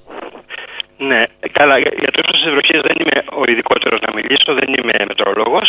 Ε, εμπειρικά μιλώντας έτσι καθαρά ε, τεχνικά, κοιτώντας το καιρό, ξε- ξέρω ότι... Μόνο μη μετακινήστε λίγο, γιατί χάνουμε την ορθότητα του σήματος τη της τηλεφωνικής γραμμής. Αν είναι ασύρματος, σας παρακαλώ. Εντάξει, εντάξει, ωραία. Ε, λοιπόν, ε, Όχι, όχι, όχι. Να, τσα- να ξαναπάρουμε, παρακαλώ, να ξαναπάρουμε τον κύριο Δρετάκη. Τον ακούω με διακοπές και είχε ενδιαφέρον να ακουστεί. Κύριε Λονταράκη. Είστε, σ' ακούω, κύριε Σωτήρη. είστε στη γραμμή, συγγνώμη. Ναι, ε, γι' ναι, αυτό. απλά ακού- ακού- ακόμα διακοπές στον κύριο Δευτάκη. Και εγώ, και εγώ γι' αυτό και ζήτησα να τον ξαναπάρουμε, να τον ξαναέχουμε στη γραμμή. Ε, κύριε Λονταράκη, είδατε ότι ο υπεύθυνος του αστεροσκοπίου στην ουσία είπε αυτά που κι εσείς λέτε. Α, τα είπε από πάνω προς τα κάτω, εσείς τα λέτε από κάτω προς τα πάνω. Συνεδριάζουν συντονιστικά χωρίς μετεωρολόγου, συνεδριάζουν συντονιστικά χωρίς εικόνα από την κεντρική εξουσία τι γίνεται. Σ- Ραντεβού στα τυφλά είναι στην ουσία. Θα σας πω κύριε Σαχίνη, θα σας πω κύριε Σαχίνη, όταν το κύμα άρχισε πλέον να κάνει την εμφάνισή του στην Κρήτη, υπήρξε τηλεφωνική επικοινωνία με κυβερνητικούς και με τον Περιφερειάρχη τον ίδιο, αλλά με και τους αντιπεριφερειάρχες, προληπτικά να κλείσουν τα φαράγγια. Διότι πιθανότατα τελευταία στιγμή ε, είχαν εικόνα το τι ακριβώς θα επακολουθήσει. Αλλά θα ξαναλέω τελευταία στιγμή. δεν Τελευταία υπήρχε στιγμή. σήμα. Να κλείσουν τα φαράγγια. Μισό λεπτό. Το- Κύριε Δρετάκη, Ακούστε με. σας ναι, έχουμε. με ακούτε τώρα; Βεβαίως. Ε, λοιπόν, ε, μετεωρολογικά δεν μπορώ να μιλήσω, γιατί δεν είμαι ειδικός. Μίλησε, ο Μίλησε κύριος, ε, Λαγουάρδος. Οπότε εξ- έχετε την, ε, την αίσθηση του ακριβώς. Απλώς πιστεύω ότι ε, δεν ήταν ακ- ακραίο ακριβώς φαινόμενο, δηλαδή με την έννοια ότι έχουν ξανασυμβεί Μμμ. α- αρκετά συχνά στην περιοχή παρόμοια φαινόμενα. Και ίσως να συμβούν και, και χειρότερα. Γιατί αν, αν ας πούμε είχαμε το ύψος της βροχής που είχε στη Σιτία στην Αγία Πελαγία, θα είχαν συμβεί χειρότερα πράγματα. Ε, λοιπόν, πέρα από αυτό, το, το ουσιαστικό πρέπει να δούμε πόσα α, φερτά υλικά κατέβηκαν και τι, και τι υλικά κατέβηκαν. Κυρίως κατέβηκαν χώματα και πέτρες. Από πού κατέβηκαν αυτά, από πολύ ψηλότερα. Τι έχει συμβεί πολύ ψηλότερα, έχει καταστραφεί η φυσική βλάστηση. Γιατί έχει καταστραφεί η φυσική βλάστηση; Λόγω του τρόπου δόμησης, λόγω του τρόπου που κατασκευάζονται οι δρόμοι, ε, της αποψήλωσης γενικά. Η φυσική βλάστηση είναι αυτή που συγκρατάει το χώμα, που συγκρατεί ε, τις πέτρες για να μην προχωρήσουν με τη δύναμη που προχώρησαν προς τα κάτω. Ε, αυτό είναι το ένα ουσιαστικό. Το δεύτερο είναι ο τρόπος της Άρα δεν απολοδόμησης. υπήρχε, δεν υπήρχε κάτι να συγκρατήσει την ορμή του νερού, έτσι; Δεν υπήρχε κάτι. Μάλιστα. Δηλαδή, ε, ε, έχουμε εδάφη τα οποία ούτως ή άλλως εκεί είναι ιδιαίτερα, δεν είναι, ε, ε, ε, είναι εύκολο να, να κυλήσουν προς τα κάτω, ε, μειχτά, ισολιτικά, αργυλικά, είναι διάφορα τέτοια εδάφη, ε, ε, οποία, οπ- οπότε είναι εύκολο να παρασυρθούν προς τα κάτω. Αν λείπει η φυσική βλάστηση, που, έχει, ε, που η φυσική βλάστηση της περιοχής, που πολλοί θα τη δούμε ταπεινή, τι είναι τώρα το φρίγανο, τι είναι το, η λαδανιά, το σημάρι Μμμ. κτλ. ο σκήνος. Αυτή η ταπεινή που- που την αγνοούμε, τη λέμε «Α, δεν βαριέσαι, δεν έχει δάσος εκεί», μπορούμε να αποψηλώσουμε, ε, γιατί ε, έχουμε ανάγκες Α, και ας, την- και ας, α, και ας μην τη θεωρήσουμε δασική, αυτή έχει βαθύ, βαθύ, βαθύ ρίζωμα, είναι αυτή που ακριβώς αποτρέπει τις μεγάλες πλημμύρες. Αυτή λοιπόν σε μεγάλο βαθμό έχει αποψηλωθεί. Σε δεύτερο βαθμό, εκεί που χτίζουμε, πώς χτίζουμε, α, λέμε ας πούμε είναι ένας όρος 50% δόμηση. Το 50% είναι το κτίσμα. Το άλλο 50% είναι έδαφος. Δεν είναι έδαφος. Είναι πάλι τσιμέντο. Μμμ. Είναι, ε, είναι χωρίς στάθμευσης. Ουσιαστικά το, το 100% του εδάφους χρησιμοποιείται από τον άνθρωπο και όχι α, να, να, να δώσει ε, χώμα το οποίο θα, αποτρα- θα τραβήξει νερό. Κατά τη γνώμη μου θα έπρεπε ε, να αλλάξει γενικά ο, πολεοδο- ο πολεοδομικός κανόνας για ε, πέρα από τις, ε, τ- τις αστικές περιοχές που, δεν, που ούτως ή άλλως είναι πολύ φορτωμένες αλλά και στις ε, περιοχές ε, τριγύρω πρέπει να αλλάξει ο πολεοδομικός κανό- κανόνας Ο- να, να παραμείνει κομμάτι φυσικής βλάστησης Πού να που θα παραμείνεις; ανασχετεί που θα, που θα γίνει Κύριε ανάσχεση Δρετάκη, του μια χαρά το λέτε. Πού να παραμείνεις, στο συγκεκριμένο, στο κεντρικό, εκείνη η μεγάλη ζημιά. Πάμε τώρα να δούμε. Έτσι. ε, Το ποτάμι ρέμα- ήτανε δρόμος. Το ρέμα αυτό καθ' αυτό. Ε, από την άλλη λοιπόν έχουμε πολλά φερδά υλικά τα οποία κατεβαίνουν. Από την άλλη δεν έχουμε πια πετα- ποτάμι, έχουμε δρόμο. Μμμ.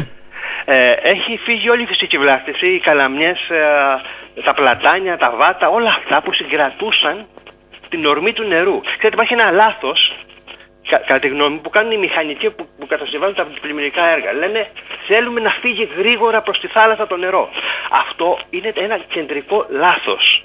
Δεν θέλουμε αυτό.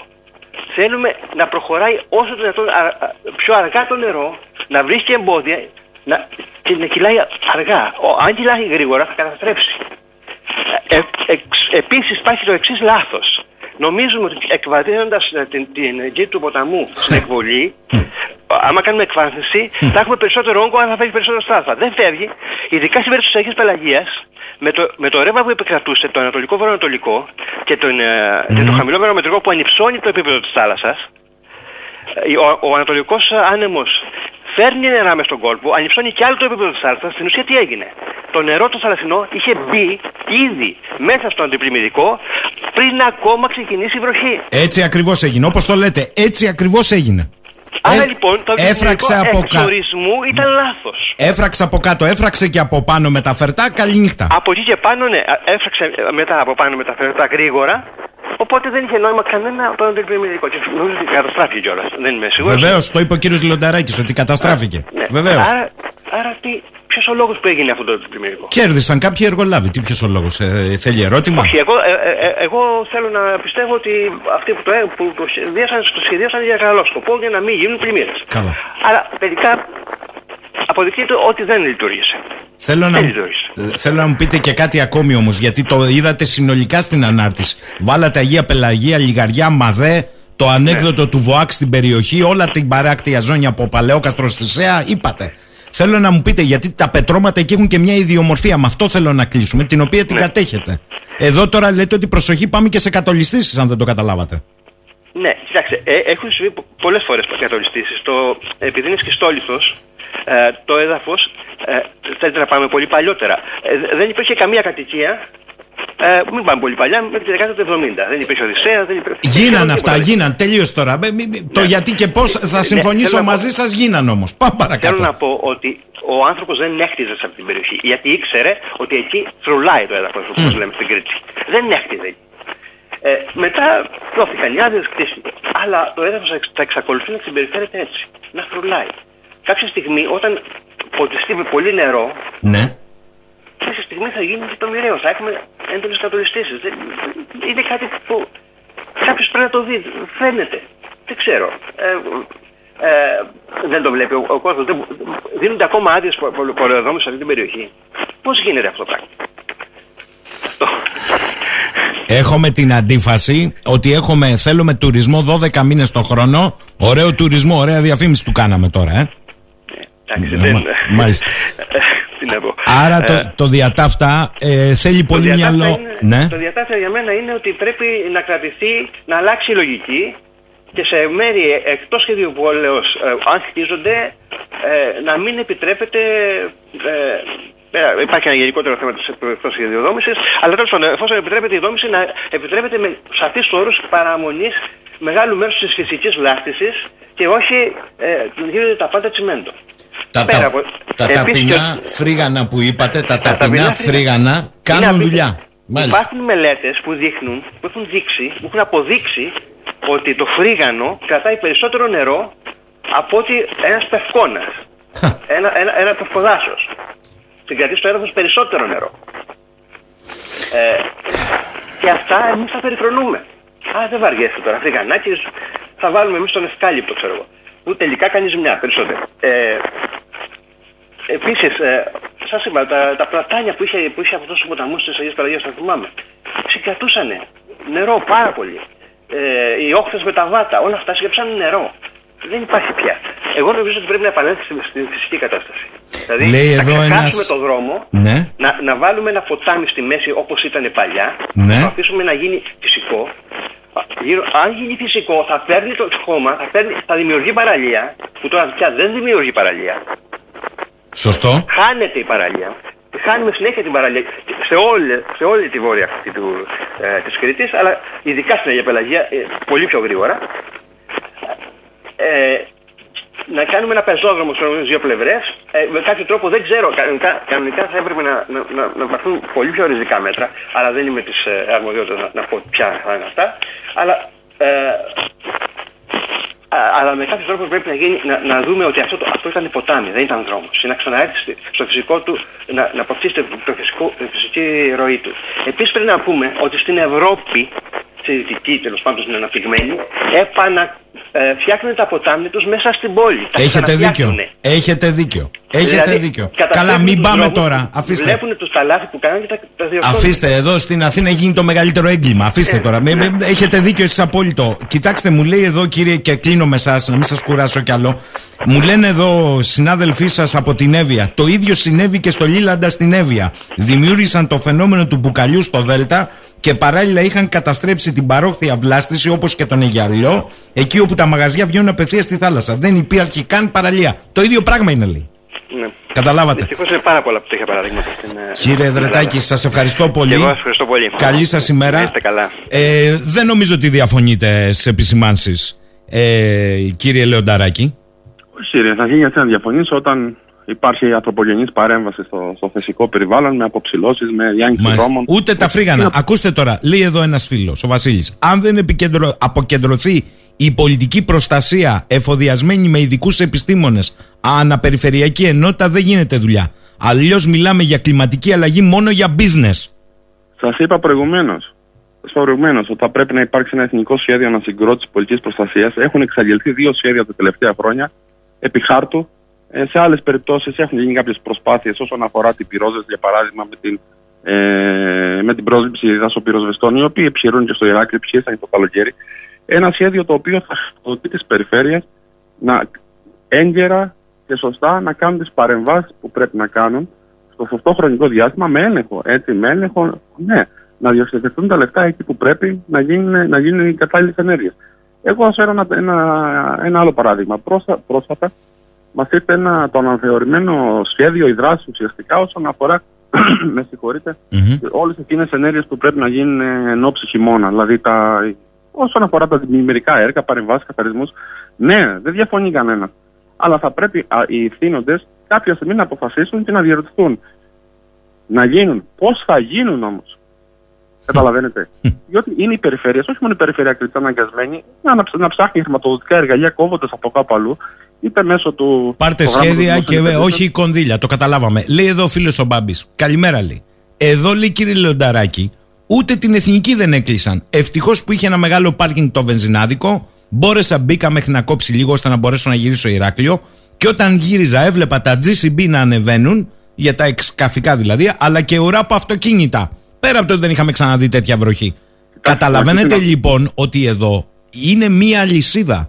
Όταν δεν σημάνει αλάρμ προς τα κάτω και αφού δεν αφήνουν το α- α- από κάτω να αυτενεργήσει και θέλει ο κουμπάρος, ο υπουργός, για να μην τα πάρω κρανίο τώρα, πάλι τα εσπρεσάκια στο κολονάκι, ε, πώς θα λειτουργήσει το σύστημα; Για πείτε Κύριε μου. Σάκη, Για να κλείσει Έχω δρόμο, ένα ε, σχέδιο θα και πρέπει να- περιφέρει το σχέδιο σε όλη την Ευρώπη. Αλλά οι άνθρωποι πνίγονται εδώ. Δεν Καταλάβατε; διαφωνώ, δεν διαφωνώ όσον αφορά το κλείσιμο του δρόμου. Είναι μια απόφαση η οποία τη λαμβάνει η αστυνομία. Ε, ανάλογα, ανάλογα το φαινόμενο, το πώς εξελίσσεται. Σας ξαναλέω, αν υπήρχε ειδοποίηση για ψήνα καιρικά φαινόμενα, ε, πιθανότατα κατά τόπους η διαχείριση θα ήταν διαφορετικά. Με την έννοια θα αποφεύγαμε τις καταστροφές, θα αποφεύγαμε το χήμαρο, δεν θα τον αποφεύγαμε. Αλλά τουλάχιστον ο κόσμος στα επικίνδυνα σημεία θα είχε απομακρύνει για παράδειγμα τα αυτοκίνητά του. Ένα παράδειγμα. Έτσι. Ε, τουλάχιστον θα είχαν ε, κατά κάποιο τρόπο περιοριστεί, περιοριστεί η απαγορευτή μετακινήσεις Μμμ. σε, συγκεκριμένο, σε συγκεκριμένο χρο- ε, γεωγραφικό όριο, αν το θέλετε. Αν μη τι άλλο, θα υπήρξε, θα υπήρξε μια. Παρόλο που υπήρχε, ξαναλέω, άσχετα αν ήταν σε ισχύ, ε, τουλάχιστον ε, όσον αφορά τη, τη δημοσιοποιηση δημοσιογραφικά και μόνο κάποιο, ένα έκτακτο δελτίο, σα διαβεβαιώ ότι όσον αφορά τα τμήματα πολιτικής προστασίας είναι 24 ώρες το 24ωρο, 365 μέρες το χρόνο.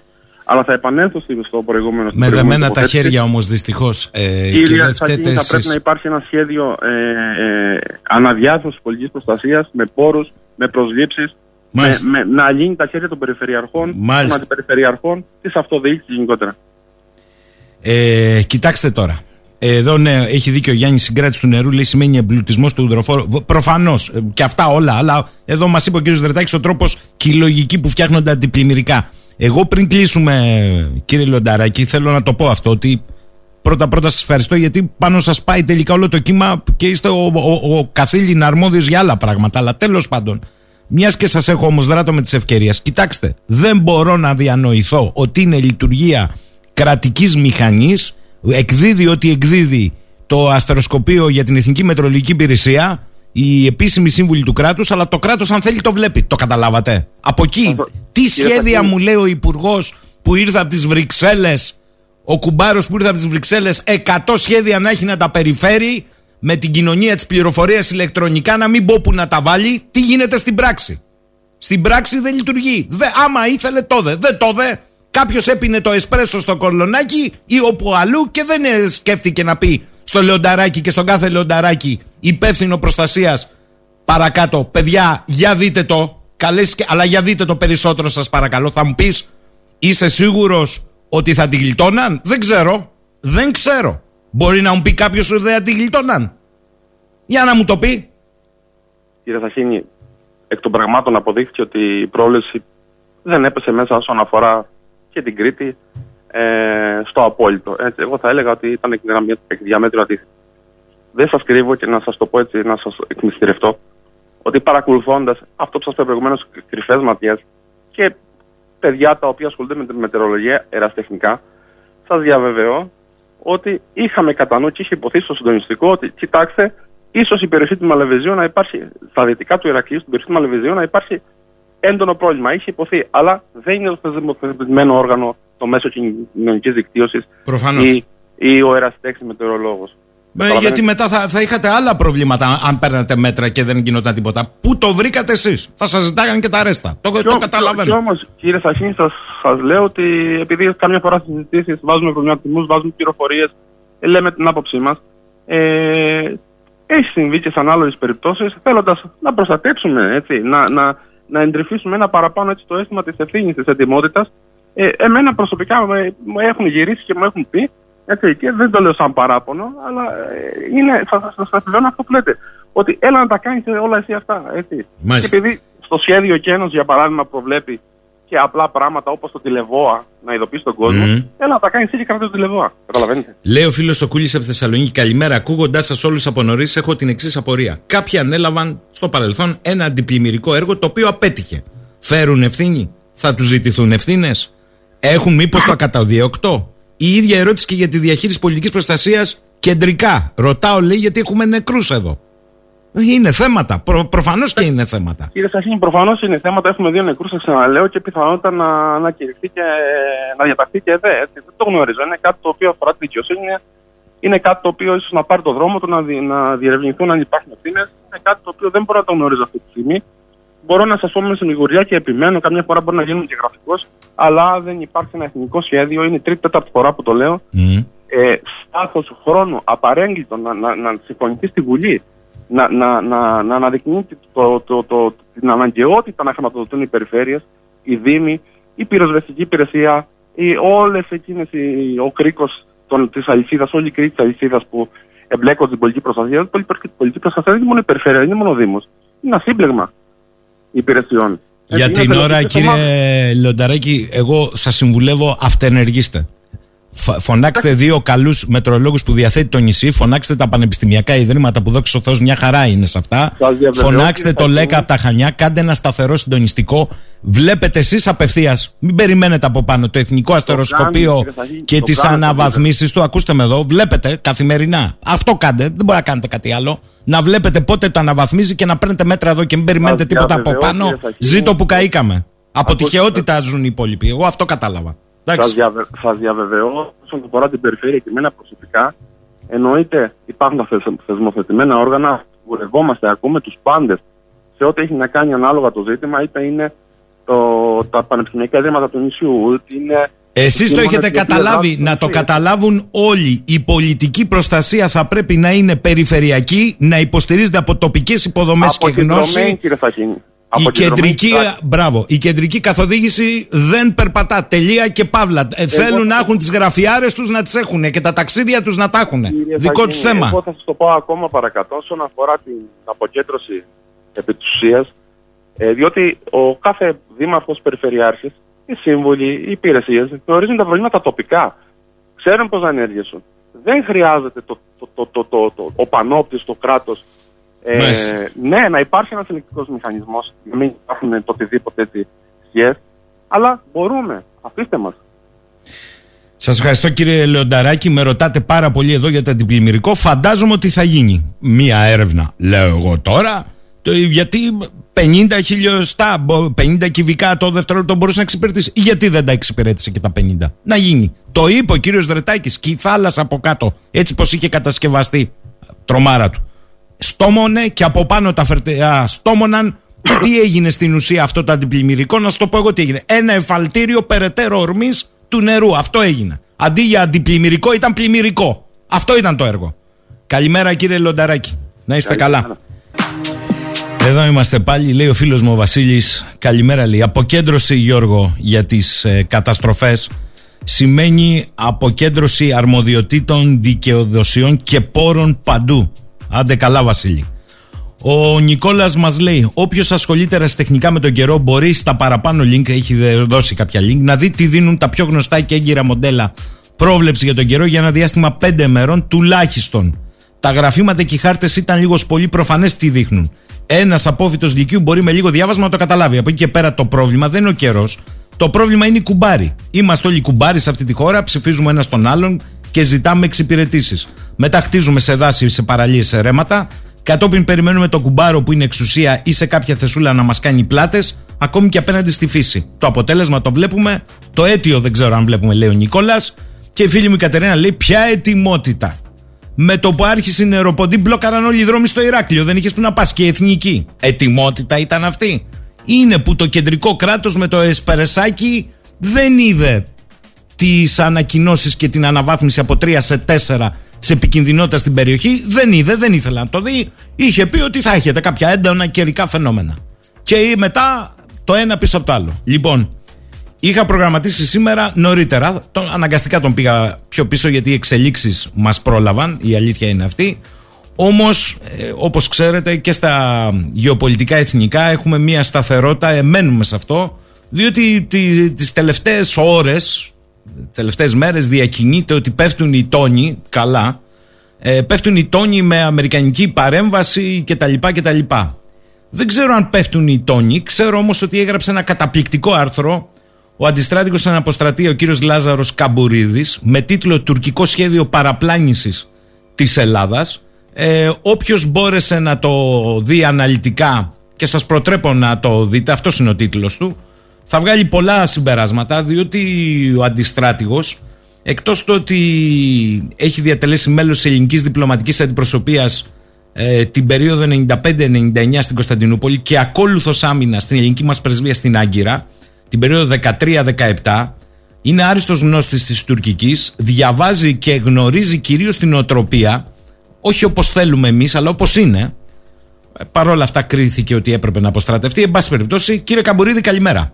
Καλημέρα κύριε Σαχίνη, σας και στους ακροατές σας. Ζητώ συγγνώμη, αλλά οι εξελίξει με τα καιρικά και τις καταστροφές και τους νεκρούς εδώ λίγο μας πήγαν πιο πίσω σήμερα. Αλλά... Κανένα πρόβλημα, κανένα πρόβλημα. Θέλω να σας ρωτήσω, σε αντίθεση με όλες τις αφηγήσεις, με στοιχεία, όχι έτσι, λέτε ότι στην ουσία η πάγια τουρκική, αν το αντιλαμβάνομαι σωστά, πολιτική, καλά κρατεί. Δηλαδή, θα σας παραπλανήσω ότι είμαι έτοιμος για ένα συνολικό ντου στην Ελλάδα, τα λέω έτσι απλά λαϊκά, γιατί εγώ εκτιμώ ότι αν μου πιάσει το τρικ θα σας καθίσω στο τραπέζι για συνομιλίες όπως τις θέλω. Λάθος το καταλαβαίνω; Όχι έτσι είναι. Ε, τον Ιούλιο του 2018 ιδρύεται η Διεύθυνση Επικοινωνίας της Τουρκικής Προεδρίας ο Φαχρετίν Αλτούν, ο Γκέμπελς της Τουρκίας, ο, mm. ο προπαγάνδας, σύμβουλος του Πρωθυπουργού σε θέματα επικοινωνίας και από τότε βλέπουμε παίζουν πάρα πολύ καλά την εικόνα. Παρατήρησα λοιπόν το τελευταίο διάστημα ότι ενώ η Τουρκία ανεβάζει τη ρητορική, ε, κλιμακώνει σε επίπεδο λόγου, ε, δεν υπάρχει η αντίστοιχη κινητοποίηση και θα πρέπει να υπάρχει και μια κινητοποίηση, ξέρετε, και του στρατού ξηράς. Ο στρατός ξηράς δεν κινητοποιείται και μιλάω για την πρώτη και την τέταρτη στρατιά. Η πρώτη είναι στη, στον Εύρο, ε, στον Εύρο και η τέταρτη είναι στο Αιγαίο, η στρατιά του Αιγαίου. Εκεί λοιπόν, αφού κάθεσα και μάζεψα ε, υλικό και με βάση την εμπειρία και γνώσεις που έχω για κάποιους σχηματισμούς, είδα ότι η Τουρκία ε, εμφάνισε μέσα από διάφορες πηγές ε, κινητοποιήσεις μεγάλου αριθμού ε, οχημάτων, αρμάτων και μιλάω για την, ε, το, το, το 17 Σεπτεμβρίου και 18 Σεπτεμβρίου μιλήσαν για 300 και 500 αντίστοιχα οχήματα τα οποία από την περιοχή της Συρίας μεταφέρονται στο μέτωπο του Εύρου, το οποίο δεν ισχύει. Ε, δεν πραγματοποιήθηκε ποτέ και μας το παρουσίασαν. Επίσης είδα μια εκπομπή στην οποία εμφανίστηκαν δίθεν φωτογραφίες, ήταν μια φωτογραφία, ενώ είχε υποσχεθεί ο, ο συγκεκριμένος ε, αναλυτής να εμφανίσει φωτογραφικό υλικό από μεγάλο αριθμό αρμάτων και ερπιστριοφόρων, ε, που, τα οποία θα μετακι, μετακινούνταν υποτίθεται ε, στην περιοχή του Εύρου, ε, εμφάνισε μία φωτογραφία με ένα όχημα και δεν έγινε καμία μετακίνηση. Επίσης παρατήρησα, και αυτό είναι το πολύ σημαντικό, ότι για πρώτη φορά μετά από 11 χρόνια ε, γράψαν ε, και ε, επίσημα στην επίσημη ιστοσελίδα του Τουρκικού Υπουργείου Άμυνας, όπως επίσης και στο χερσαίο δυνάμεων της διοίκησης, στο ΓΕΣ, στο τουρκικό, ότι η 28 μηχανοκίνητη ταξιαρχία, η οποία έχει έδρα την Άγκυρα και η οποία αναλάμβανε ε, σύμφωνα με τα σχέδιά τους ε, μέρος στην αποβατική δύναμη ειδικών αποστολών στην η ειδική διακλαδική διοίκηση Αιγαίου, όπως λέγεται στην ΕΜΟΚ, για την κατάληψη μεγάλου νησιού. Μετά από 11 χρόνια, ενώ ε, δεν υπήρχε αυτή η κινητοποίηση, η ενεργοποίηση αυτής της ταξιαρχίας, την εμφάνισαν λοιπόν σε κάποιες εκπαιδευτικές δραστηριότητες μαζί με την ΕΜΟΚ, δηλαδή τον προϊστάμενό τους ε, σχηματισμό, που έχει αποστολή κατάληψη νησιών ή νησιού, ε, να ενεργοποιείται και να κάνει άσκηση. Είδα το φωτογραφικό υλικό και παρατήρησα λοιπόν ότι αυτό, αυτή η ταξιαρχία εμβόλυμα την παρουσίασαν ε, και παραπλανητικά ότι ενεργοποιήθηκε γιατί το φωτογραφικό υλικό ε, παραπέμπει σε άλλο τύπο αρμάτων. Αυτή η ταξιαρχία έχει άλλα άρματα τα οποία τα έχει στείλει στην Νότια Τουρκία. Ε, δεν υπάρχουν άρματα σε αυτή την ταξιαρχία αυτή τη στιγμή και τα άρματα που εμφανίσανε στο φωτογραφικό υλικό πριν από 5-6 μέρες ήταν άλλου τύπου αρμάτων τα οποία ε, προφανώς θέλουν να μας δείξουν ότι η ταξιαρχία ενεργοποιείται για να πάρει μέρος στα σχέδια για κατάληψη μεγάλου νησιού. Ε, Επίσης, από πληροφόρηση, γι' αυτό δεν αφισβητείται, ε, ότι οι τρεις ταξιαρχίες της Αρτιάς στο Αιγαίο έχει τρεις καταδρομών. Η μία είναι στο Τενισλή, κοντά στην νότιο, νότιος Σμύρνη, ανατολικά. Η άλλη είναι στο Αδραμίτιο, η 19η και η 7η καταδρομών στο Ατάπαζαρή. Ε, μεγάλο μέρος, το μεγαλύτερο αυτών, επίσης είναι στα, στην περιοχή της Συρίας για, την, ε, για τις ανάγκες που χρειάζονται εκεί πέρα για την διατήρηση των εδαφών που, mm. έχουν, που έχουν καταλάβει οι τουρκικές ενόπλε δυνάμεις. Πώς είναι δυνατόν λοιπόν, να αναρωτιέμαι εγώ, η Τουρκία να μιλάει για ετοιμότητα, πλασματικά, ψεύτικα στοιχεία, όταν δεν έχει. Άρα λοιπόν θέλει να μας περάσει ένα μήνυμα να μας παραπλανήσει όσον αφορά τις δυνατότητες, ε, να μας δείξει ότι έχει ετοιμότητα στον Εύρο, γιατί ξέρει απέναντί της έχει ετοιμοπόλεμους ε, σχηματισμούς μηχανοκίνητων και τεθωρακισμένων ε, ταξιαρχιών, τους ελληνικούς μιλάω, και είναι ένας φόβος της Άγκυρας και επίσης θα μας δείξει ότι ε, ο τρόπος ενεργείας της ε, αφορά και κινητοποίηση στρατού ξηράς που δεν μπορεί να το κάνει, δεν φαίνεται να, να μπορεί να το κάνει, δεν έχει τη δυνατότητα και δείχνει ότι θέλει να καταλάβει μεγάλο νησί. Άρα λοιπόν αυτά είναι συμπεράσματα και πολιτικά και στο, και στο υψηλό επίπεδο αλλά και στρατιωτικά για τους ε, στρατιωτικούς αναλυτές. Είναι ένα σχέδιο παραπλάνησης, παίζουν πολύ καλά με την εικόνα ε, και νομίζω ότι αυτό είναι αξιολογήσιμο από εμάς. Ε, κύριε Καμπορίδη, επειδή συνομιλώ και τον ευχαριστώ για την τιμή που μας κάνει, με έναν άνθρωπο ο οποίος γνωρίζει την τουρκική πραγματικότητα και από την καλή και από την ανάποδη. Μου λέτε λοιπόν ότι αυτή η διαφαινόμενη, η λαλίστατη επικοινωνιακά επιχειρησιακή ετοιμότητα κινήσεις μονάδων, μετακινήσεις κτλ. στην πράξη δεν υφίσταται. Αλλά υφίσταται ένα επικοινωνιακό μπαράζ ότι είμαστε έτοιμοι από τον Εύρο μέχρι την ε, παλιά Λικαρνασό ε, ανα πάσα στιγμή. Καλά το καταλαβαίνω. Σωστό. Εγώ στην κρίση των ήμουν, ήμουν στην πρώτη μου αποστολή στην Τουρκία. Εκεί λοιπόν όταν υπήρξε η κορύφωση της κρίσης μετακινήθηκαν οι χερσαίοι σχηματισμοί γιατί οι Τούρκοι όταν πάνε σε μια κρίση, μια ένταση και κρίση με την Ελλάδα θα πρέπει να είναι έτοιμοι και σε επίπεδο χερσαίων σχηματισμών. Δεν υπάρχει καμία μετακίνηση, είναι ε, μεγάλο μέρος έχει μετακινηθεί και δεν έχει επιστρέψει. Και προσχηματικά μας δείχνει ότι υπάρχει αυτή η ετοιμότητα.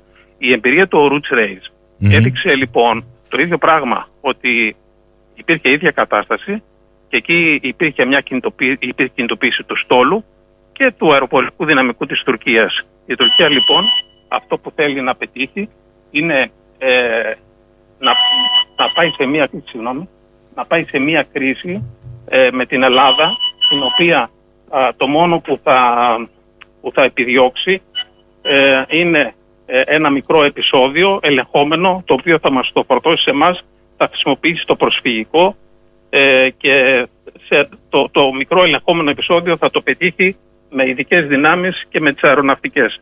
Άρα- Άρα λοιπόν, όταν δεν μπορεί να κάνει κινητοποίηση των χερσαίων σχηματισμών, ε, δεν μπορεί να πάει σε μια μεγάλη σύγκρουση με την Ελλάδα σε, γενικ, σε γενικευμένη ε, σύραξη. Το μικρό επεισόδιο και αυτό που ξέρετε κάποιοι λένε ότι μα είναι δυνατόν να το κάνει η Τουρκία. Μα θα εμφανίζεται ότι η Ελλάδα θα είναι επιτιθέμενη και το λέω από το Μάιο αυτό. Δεν θα εμφανίζεται η Τουρκία ότι είναι αυτή η οποία ρισκάρει και απειλεί τη συνοχή του ΝΑΤΟ. Άρα λέτε ότι το επικοινωνιακό μπαράζ, ε, κατά τη γνώμη σας, αποσκοπεί ή να σε σύρει σε ένα τραπέζι διαπραγματεύσεων, επί το δικό σου βέβαια διαπραγματεύσεων, διότι η Τουρκία όταν λέει «Ναι, ελάτε να συζητήσουμε, τα δικά σου θέματα αμφισβητεί. Δεν, δεν βάζει κάτι άλλο, αν το καταλαβαίνω καλά, ή, εν πάση περιπτώσει, μπορεί να σχεδιάζει ένα σημειακό γεγονός. Ακριβώς αυτό λέω. Ε, η Τουρκία πίστευε ότι και μόνο με, την, με τη ρητορική και με τις ε, δηλώσεις ή με τα μηνύματα του Ερντογάν, θυμάστε στην άσκηση ΕΦΕΣ, είχα γράψει σχετικό άρθρο με αυτό που ανέβηκε πάνω στο βήμα, στο παρατηρητήριο της άσκησης και μίλησε, απευθύνθηκε στον ελληνικό λαό, εκτός πρωτοκόλλου μίλησε γιατί δεν έπρεπε ο πρόεδρος της Δημοκρατίας να μιλήσει, δεν αστείευουμε, ε, θα καταλάβουμε, ε, θα επιτεθούμε, θα έρθουμε ένα βράδυ κτλ. Όλα αυτά ε, πίστευαν ότι η Ελλάδα θα, θα, θα υποκύψει ε, μόνο με τη ρητορική. Είδε ότι υπάρχει μια αποφασιστικότητα από πλευράς Ελλάδας να αντιμετωπίσει και στο πεδίο την Τουρκία. Και αυτό που λέω είναι ότι σε τελική ανάλυση αυτό το οποίο θα πάει, μπορεί, μάλλον σκοπεύει αφού δεν μπόρεσε να πετύχει με τη ρητορική, να, να, να ε, προχωρήσει σε ένα σημειακό επεισόδιο μικρού εύρους, το οποίο θα μας το χρεώσει σε εμάς και θα κάνει χρήση ε, άλλων δυνάμεων αεροναυτικών ε, και επίσης θα- φυσ- σίγουρα θα χρησιμοποιήσει και το, και το προσφυγικό.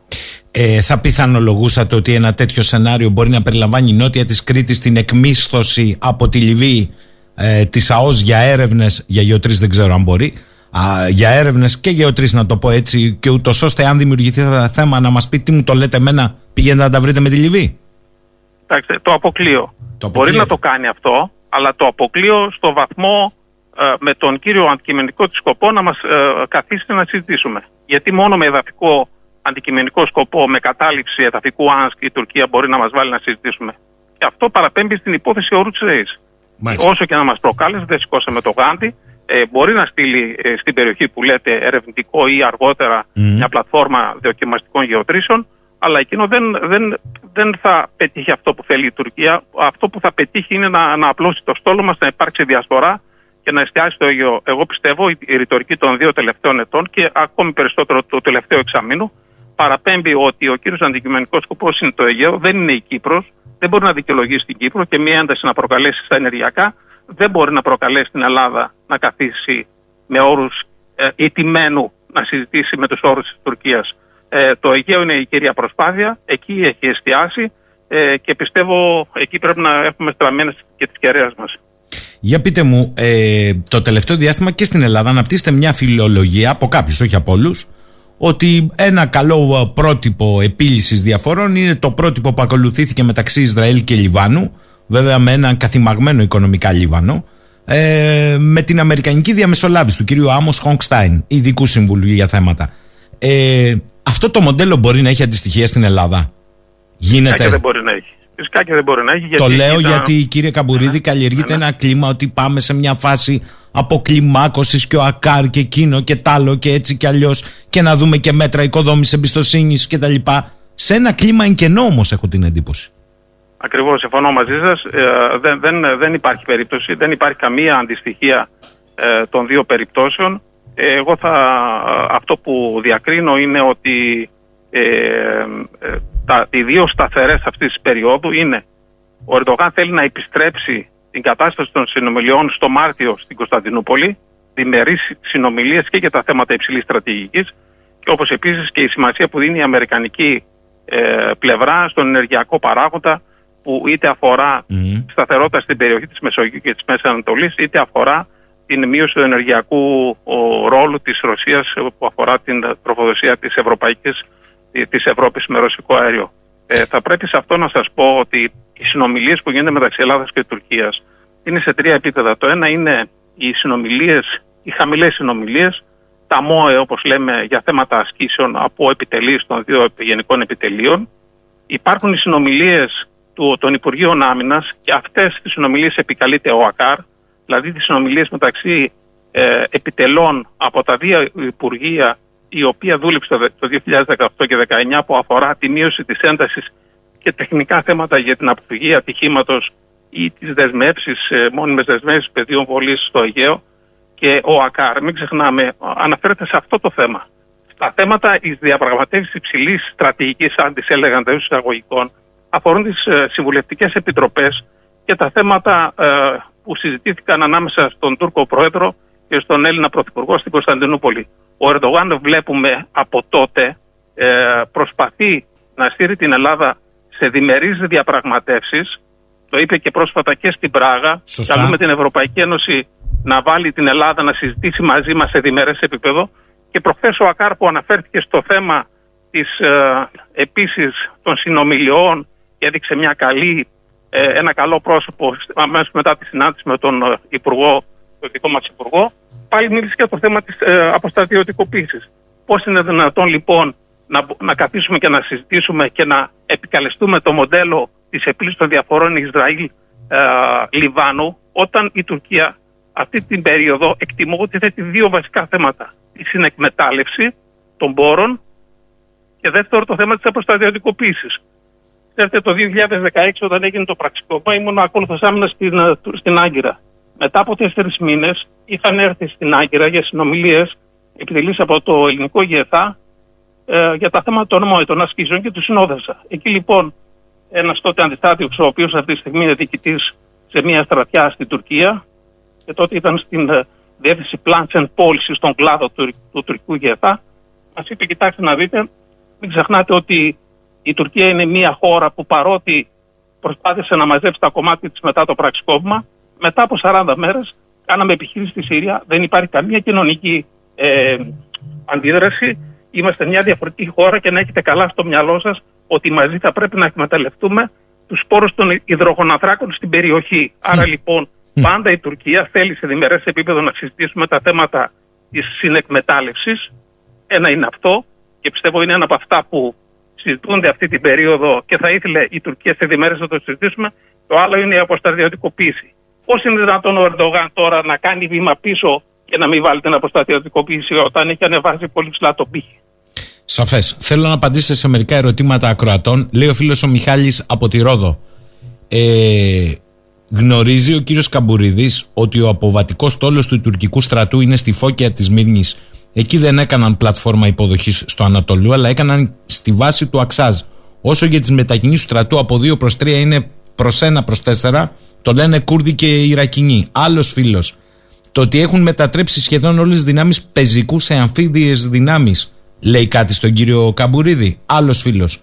Η Τουρκία έχει επιθετική στάση και έχει πάρει θέση μάχης από το 16. Το χρειάζεται να το κάνει και τώρα, να το επικαιροποιήσει; Άλλος φίλος, ο Νίκος, ισχυρίζεται ο κύριος Καμπουρίδης ότι ο τουρκικός στρατός δεν είναι τιμοπόλεμος. Όχι, δεν είπε αυτό. Ή ότι οι συγκεκριμένες μονάδες στρατιές δεν είναι σε κατάσταση μάχης. Ε, διότι στο εσωτερικό πολεμά επί δεκαετίες. Δεν είπε αυτό ο κύριος Καμπουρίδης, δεν το καταλάβατε τι είπε. Άλλος φίλος, μπορεί να μας πει ο κύριος Καμπουρίδης, που είναι οι αερομεταφερόμενες δυνάμεις της Τουρκίας. Γιατί με τις αερομεταφερόμενες δυνάμεις μπορεί να πάρει κατοικημένο νησί μεσαίου μεγέθους, για παράδειγμα ένα Καστελόριζο ή τη Σίμη. Όχι ένα Καστελόριζο, το Καστελόριζο, παιδιά, εντάξει. Και τέλος ο Γιάννης θα μπορούσε να δοθεί ως αντίδωρο μια λύση εντός εισαγωγικών, βέβαια η λέξη λύση ευνοϊκή για τα ελληνικά συμφέροντα στο Κυπριακό με ανταλλαγή των διαμοιρασμό των πλουταγω... πλουτοπαραγωγικών πηγών της Ανατολική Μεσογείου. Γιατί το, το δικό μας θα μοιράσουμε, Γιάννη μου. Για ελάτε, κύριε Καμπουριδίου, τι συγκρατήσατε. Καταρχήν, ε, μερικά από αυτά που έχω συγκρατήσει ε, ε, δεν έχουν μετατραπεί σε αμφίβιες δυνάμεις οι μεχανοποιημένες, η μεχανοκίνηση ή το πεζικό όπως τις αποκάλεσε. Έχουν μετατραπεί κάποιες, πολλές από αυτές σε, σε καταδρομών. Ε, είναι γεγονός αυτό, έχουν φτιάξει 18 ταξιαρχίες καταδρομών. Όσον αφορά το άλλο θέμα, και θα μιλήσω γι' αυτό λίγο πιο μετά, όσον αφορά το θέμα της ε, ταξιαρχίας πεζοναυτών, Όντως ε, από τέσσερα τάγματα που είχε, έγινε έξι και φτιάξαν και πλατφόρμα και στο Αξάζ. Όμως θα πρέπει να ξέρει ο, και ο κύριος ε, που έστειλε το μήνυμα ότι μεγάλο μέρος της ταξιαρχίας παίζουν αυτών ε, βρίσκεται στη νότια Τουρκία και στην ε, περιοχή του Ιράκ γιατί χρησιμοποιείται σε επιχειρήσεις εκεί. Είναι ένα θέμα και καλώς το έθεξε Γιατί η ταξιαρχία πεζών αυτών είναι και η αποβατική δύναμη και ε, ε, όντως είναι τυποπόλεμη. Μιλάω για τους, γιατί έχει και τάγμα με στρατιώτες που δεν είναι καθόλου τυποπόλεμη. Με έξι μήνες θητεία δεν μπορείς να κάνεις. Τα υπόλοιπα όμως είναι σε μια βάση rotation, ενεργούν και στο Ιράκ και στη Συρία και αυτή τη στιγμή δεν είναι τιμοπόλεμοι. Σίγουρα μπορούν να μετακινηθούν εύκολα, αλλά ε, όταν μια Τουρκία πάει σε κρίση, κορύφωσης τη κρίσης, τη ένταξη και κρίση με την Ελλάδα, αυτές θα, πρέπει, θα έπρεπε να είναι στη βάση της στη Φώκια και στο Αξάς και να, και να κάνουν ασκήσεις. Ε, όλα αυτά δείχνουν μια, μια κατάσταση η οποία Τουρκία λέω ότι δεν μπορεί να κάνει ε, να πάει σε ε, σύγκρουση ανοιχτού μετόπου, ευρεία ε, σύγκρουση με την Ελλάδα, γενική κλιμάκωση, αλλά μπορεί όντως, όπως το επισήμανε κάποιος, να, να χρησιμοποιήσει αερομεταφερόμενου σχηματισμούς με ελικόπτερα, αλλά θα αποφύγει η Τουρκία να πάει σε κατοικημένο νησί, γιατί μετά θα παραπέμπει σε κατάληψη ε, μιας κατοικημένης περιοχής και θα παραπέμπει ε, στο, στον παραλληλισμό Ρωσία-Ουκρανία. Η Τουρκία θα πάει σε κάτι πολύ εύκολο. Μπορεί αυτό που θέλει δεν είναι η κατάληψη αυτή καθ' αυτή για να το κρατήσει, αλλά για να μας σε ένα ε, τραπέζι διαλόγου. Άρα θα πάει με αυτές τις δυνάμεις που είπε ή μέρος αυτών, που εύκολα μπορεί να τις μετακινήσει σε ένα σε ακατοίκητες δραχονισίδες mm. και γράψει σχετικό άρθρο με το παίρνοντα με τις σημαίες. Ε, εδώ λέει ο φίλος ο Μιχάλης από τη Ρόδο το ότι κάνουν καθημερινά ασκήσεις αεροναυτικές σε Ρόδο, Καστελόριζο, Κύπρο μήπως στόχο έχουν ένα μικρό νησί μες στο Αιγαίο; Το ότι έχουν κάνει και άλλες δύο ασκήσεις αποβατικές και η μία μέσα στον κόλπο του, της Μαρμαρίδας και Φετιγέ λέει κάτι στον κύριο Καμπουρίδη; Ναι, αυτές οι αποβατικές ε, τα, τα τελευταία χρόνια ε, σωστή είναι η ερώτηση. Πρέπει να δούμε ότι τα τελευταία 11 ε, χρόνια η Τουρκία, οι αποβατικές ασκήσεις που κάνει ε, η μετα... και η χρησιμοποίηση των δυνάμεων που κάνει και συμπεριλαμβάνεται και ο ισχυρισμός μου για την 28 μηχανική ταξιαρχία, αφορούσαν μεγάλο νησί. Πλέον οι, οι, οι ασκήσεις που κάνει, είτε στο, στο, στο πλαίσιο της ασκήση Μαβί Βατάν, είτε της Καραριλίκ που, που είναι σε εξέλιξη 13 με 18 Οκτωβρίου, είναι καταλήψεις από ομάδες ε, των ΣΑΤ κυρίως ε, ειδικών δυνάμεων σε βραχονισίδες. Είναι πολύ σωστό αυτό που λέει, αλλά απαντάει από μόνο στην ερώτηση. Μάλιστα. Τώρα θέλω να φύγουμε λίγο από το πεδίο. Ε, διότι έχετε μια γεωπολιτική ανάλυση με εξαιρετικό ενδιαφέρον και επειδή επαναλαμβάνω γνωρίζετε πολύ καλά, καλύτερα από άλλους την τουρκική πραγματικότητα και κυρίως διαβάζετε την Τουρκία όχι πως θέλουμε να είναι αλλά όπως είναι. Ε, το πρόσφατο το ξέρετε το κουμπαριλίκι πάλι ο ναι, Πούτιν ναι. είπε να σε κάνω ενεργειακό κόμβο και ο Ερντογάν το τέλειωσε λέγοντας να τον κάνουμε τον κόμβο τον ενεργειακό για την Ευρώπη, την κακομήρα που κρυώνει ε, στη Θράκη, ε, την Ανατολική. Ε, αυτό πώς το διαβάζετε, γιατί την ίδια στιγμή, αν εξαιρέσω τον τύπο, καμιά φορά δεν λειτουργεί από μόνος του βέβαια ο τύπος, των, μεγάλο, των μεγάλων ειδησιογραφικών πρακτορείων της δύσης που τάριξαν κατά το κοινός λεγόμενο σε αυτή την προοπτική, οι κυβερνήσεις της Δύσης, μάλλον ο πνιγμένος από τα μαλλιά του πιάνεται. Πώς το διαβάζετε, ε, Δεν είμαι πραγματικά πεπισμένος. Βλέποντας στην ανάλυση έχει σημασία πότε γίνεται το, το σύμπαν. Mm. σας πω δύο ημερομηνίες. Ε, ο Μπαχτσελή, ε, μάλλον ε, ο Ερντογάν μετά τη συνεδρίαση του Υπουργικού Συμβουλίου, αφού επέστρεψε από την Πράγα στις 10 Οκτωβρίου, έκανε το Υπουργικό Συμβούλιο και αφού είπε καλές στην Ελλάδα για διάλογο, που το είπε και στην Πράγα, μιλάω για 10 Οκτωβρίου Υπουργικό Συμβούλιο, ο Ερντογάν βγήκε και μίλησε ότι η Τουρκία έχει ανάγκη ενεργειακά, η Ευρώπη έχει ενεργειακά την Τουρκία. Μετά από μία μέρα στις 11 Οκτωβρίου ο Μπαχτσελή είπε θα κρυώσουμε την Ελλάδα αν μη μας κουνάει το δάχτυλο. Και στις 13 Οκτωβρίου, μετά δηλαδή από μία-δύο μέρες, έγινε συνάντηση στην Αστάνα και συμφωνήθηκε. Δηλαδή η τουρκική, νομίζω εγώ, γιατί είπαμε ότι ο Πούτιν το πρότεινε, εγώ δεν αποκλείω η Τουρκία βλέποντας ε, ότι πλέον το ενεργειακό είναι πρώτη προτεραιότητα της Αμερικής και παίζοντας πολύ καλά τον επιτίδιο ουδέτερο από τη μία και από την άλλη πλευρά ήθελε να δείξει στην Αμερική ότι εγώ θα παίξω και ενεργειακά ε, με τη Ρωσία για να καταστώ ως ένας κόμβος στην περιοχή.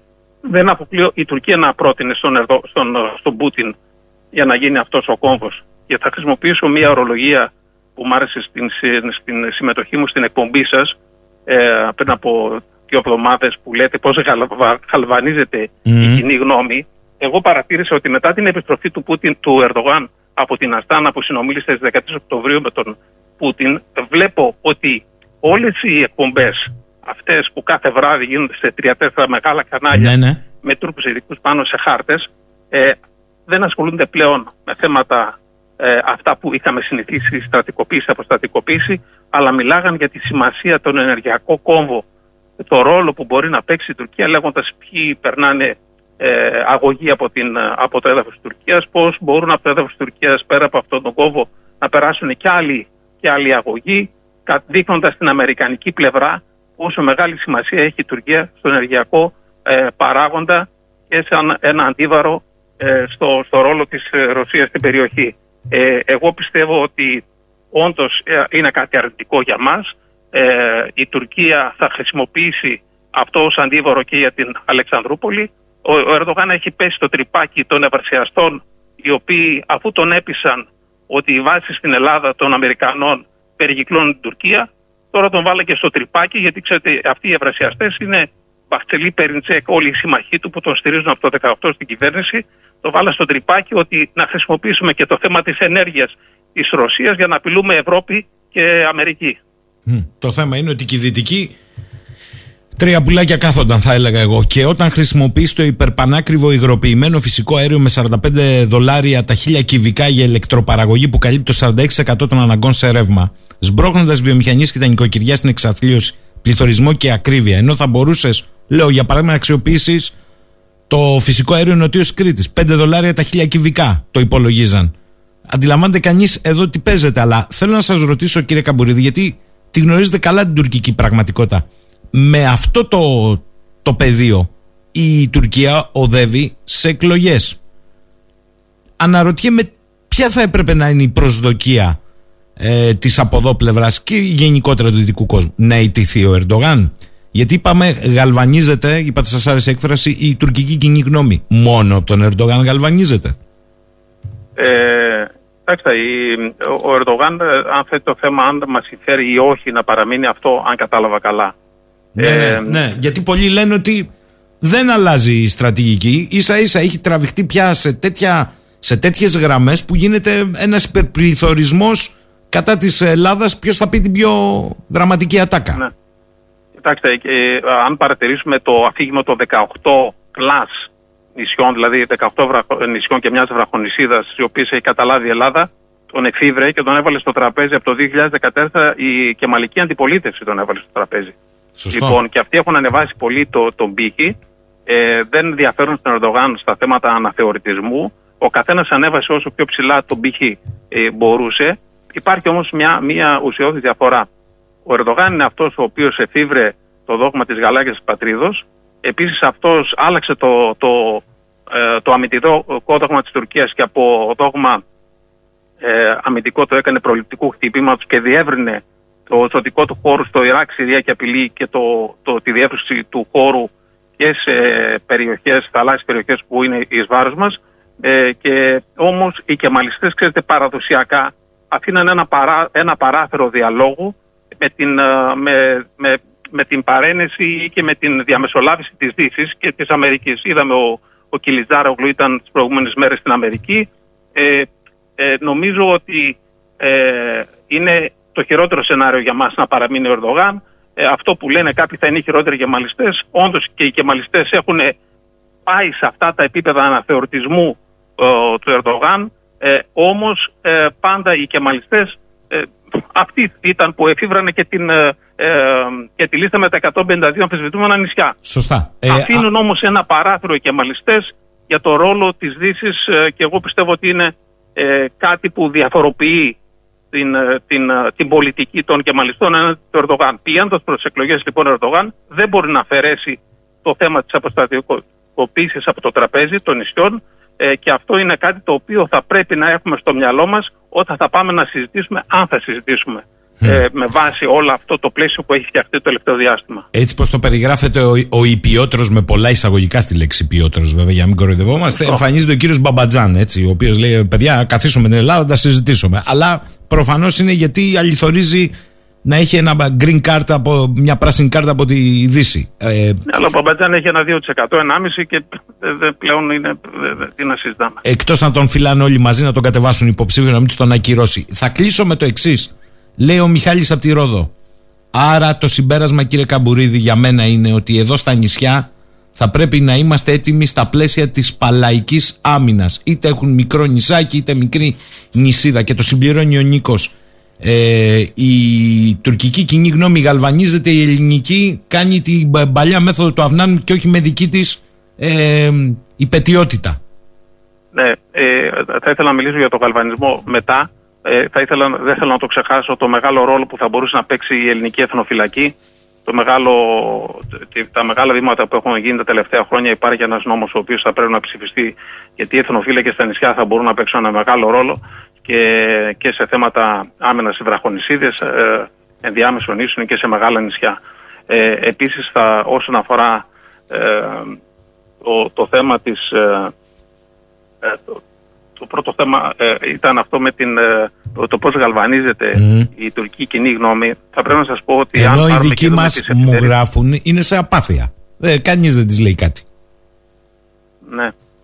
στην, στην τουρκική πλευρά πρέπει να πούμε ότι αν πάρουμε τις 29 εφημερίδες που εκδίδονται στην, κατά κανόνα γίνεται αυτό στην Τουρκία, στην τουρκική γλώσσα, ε, τα μηνύματα που περνάνε προς τους ε, πολίτες είναι ε, πάντα ενθαρρυντικά, δεν υπάρχουν, όλα είναι φιλτραρισμένα και η, η μεγάλη προπαγάνδα γίνεται από, τα, από τις εκπομπές που γίνονται κάθε βράδυ σε μεγάλα τουρκικά κανάλια, CNN Turk, Haber Global και κάποια άλλα, στα οποία βλέπουμε εκεί ότι πριτανεύουν, κυριαρχούν οι, οι θέσεις των ευρεσιαστών μας περικυκλώνει η Αμερική. Η Ελλάδα είναι το τσιράκι της Αμερικής, επικοινωνολογούν και ξεσηκώνουν τον κόσμο. Ε, σε εμά τα μηνύματα που περνάνε ε, είναι μηνύματα χωρίς φίλτρα, δεν υπάρχει καμία πολιτική το πώς θα περνάνε και μπορώ να πω ότι ε, κατά, για, για αυτός είναι και ο λόγος ξέρετε, που διέβλεψε η Τουρκία ε, μια τέτοια, ένα τέτοιο κενό στην, ε, στα, στα, στα μηνύματα που περνάνε στα δικά μας ε, μέσα μαζικής ενημέρωσης και γι' αυτό το λόγο άρχισε ο Ερντογάν να στέλνει μηνύματα προς το ελληνικό λαό, ο Ερντογάν, ο Ακάρ, μηνύματα με Twitter στα ελληνικά κτλ. κτλ. Πιστεύω ότι θα έπρεπε να υπάρχει μια πολιτική δική μας. Δεν μιλάω για λογοκρισία, μιλάμε για το είναι εθνικό, για το εθνικό μας συμφέρον, για το φρόνημα του ελληνικού λαού. Θα, θα έπρεπε να υπάρχει μια πολιτική, τα μηνύματα που περνάνε και πώς έρχονται οι ειδήσεις απλητράριστε και περνάνε στο κάθε σπίτι καταβάλλοντας ψυχολογικά το, το φρόνημα του λαού μας. Ναι, ε, να διορθώσω, ο Νίκος μου λέει, εγώ λέω με δική της ε, υπετιότητα αντί να γαλβανίζεται κάνει το άλλο η ελληνική κοινή γνώμη. Δεν ξέρω αν είναι έτσι. Ε, το θέμα είναι, ε, όπως λέτε κύριε Καμπουρίδη, τι πραγματικά συμβαίνει και πόσο φιλτράρουμε και εμείς τα μέσα. Διότι, κοιτάξτε, το να κάνει μια δήλωση, και εσείς τα ξέρετε καλύτερα πώς λειτουργούν αυτά, ο Ερντογάν, ο Ακάρ, να το καταλάβω. Εδώ κάνει δήλωση ο παρατρεχάμενος του παρατρεχάμενου, ο παρατρεχάμενη και είναι πρώτο θέμα στα ελληνικά δελτία. Είναι ένα θέμα αυτό. Έχετε απόλυτο δίκιο. Είναι πάρα πολύ σημαντικό αυτό. Οτιδήποτε αρνητικό ε, ή επιθετικό της Τουρκίας προβάλλεται εδώ, ε, λες και κάτι έγινε. Εντάξει, ο καθένας μπορεί να λέει ό,τι θέλει. Ε, εμείς θα πρέπει ε, να περνάνε σε εμάς τα, ε, τα, τα, τα, μηνύματα αυτά που μας συμφέρουν. Γιατί εδώ μιλάμε για ένα, ε, για ένα πόλεμο επικοινωνίας ε, έχει βάλει ε, πολύ ειδικούς ανθρώπους να τα χειρίζονται αυτά ο Ερντογάν. Μίλησα για τη διεύθυνση επικοινωνίας που έχει. Ε, και νομίζω ότι είναι ένα πάρα πολύ σημαντικό θέμα. Γιατί ξέρετε, αυτό συμβάλλει στο να κερδίσω μία μάχη χωρίς να κάνω πόλεμο. Εάν εγώ ξεσηκώσω, ξεσηκώσω το λαό μου, ξέρετε, προχθές άκουσα ε, μία συζήτηση στην τουρκική τηλεόραση, μιλούσε κάποιος ειδικός και είπε ότι όσο ε, κορυφώνεται η ρητορική η δικιά μας, η τουρκική, εναντίον της Ελλάδος, και ο Μητσοτάκης λέει θα πρέπει ο κ. Πρωθυπουργός να έχει στο, θα έχει στο μυαλό του σίγουρα ότι πηγαίνοντας σε εκλογές, ναι, μεν ε, τριγκάρεις την εθνικιστική δεξαμενή ψηφοφόρος σου, όμως ε, υπάρχει και μια άλλη πλευρά, είπε αυτός της Ελλάδος, η οποία δεν θέλει να πάμε να, να συνεχιστεί αυτή η κατάσταση έντασης με την Τουρκία. Άρα λοιπόν η Τουρκία τη συμφέρει κατά αυτόν ε, και πιστεύω εν μέρει έχει δίκιο, ε, τη συμφέρει η Ελλάδα να πηγαίνει ε, σε, μια, σε εκλογές με μια τέτοια κατάσταση τεχνητά ε, αρνητική η οποία τη φτιάχνει η Τουρκία με επιθετική ρητορική γιατί πιστεύει ότι θα υπάρχει ένα μέρος του ελληνικού λαού το οποίο επειδή δεν θέλει τον πόλεμο, τον, ε, τον α, απεχθάνεται, τον απέτυχεται, ε, θα δώσει μαύρο, ας το πω εντός εισαγωγικών. Καλά, εντάξει. Εγώ δεν μπαίνω σε αυτή τη λογική των Τούρκων, ε, Ναι. διότι εμείς αποφασίζουμε τελικά, γιατί μπ- διαβάζεται και ανάποδα.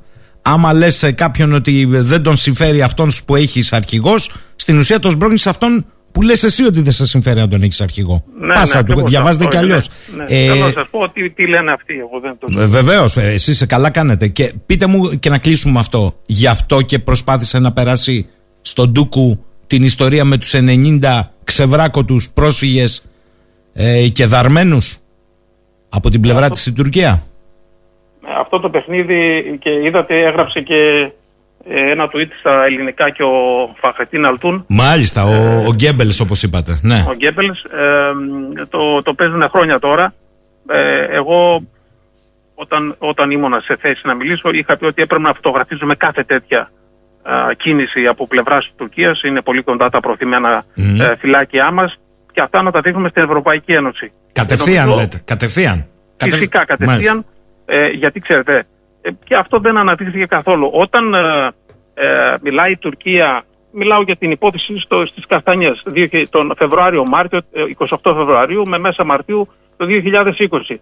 Εκεί ε, χρησιμοποίησαν ανθρώπινα σώματα, ανθρώπινες ψυχές και στρατιωτικούς σκοπούς απ- απέναντι στο φράχτη, να- για να ρίξουν το φράχτη. Αυτό δεν αναδείχθηκε ούτε από τον κύριο Πρωθυπουργό μας στο, από το βήμα της Γενικής Συνέλευσης του ΟΗΕ. Στην Τουρκία για, ε, ε, επικοινωνιακά πρέπει να, να απαντήσεις με, την ίδια, με τον ίδιο επιθετικό τρόπο. Όλα να φωτογραφίζονται, φαίνονται πολύ ευδιάκριτα από την άλλη πλευρά το, το παιχνίδι που παίζουν, με το ζόρι που τους κουβαλάνε με τα στρατιωτικά οχήματα και έπρεπε αυτά να τα, να τα αναδεικνύουμε, κύριε Σαχίνη.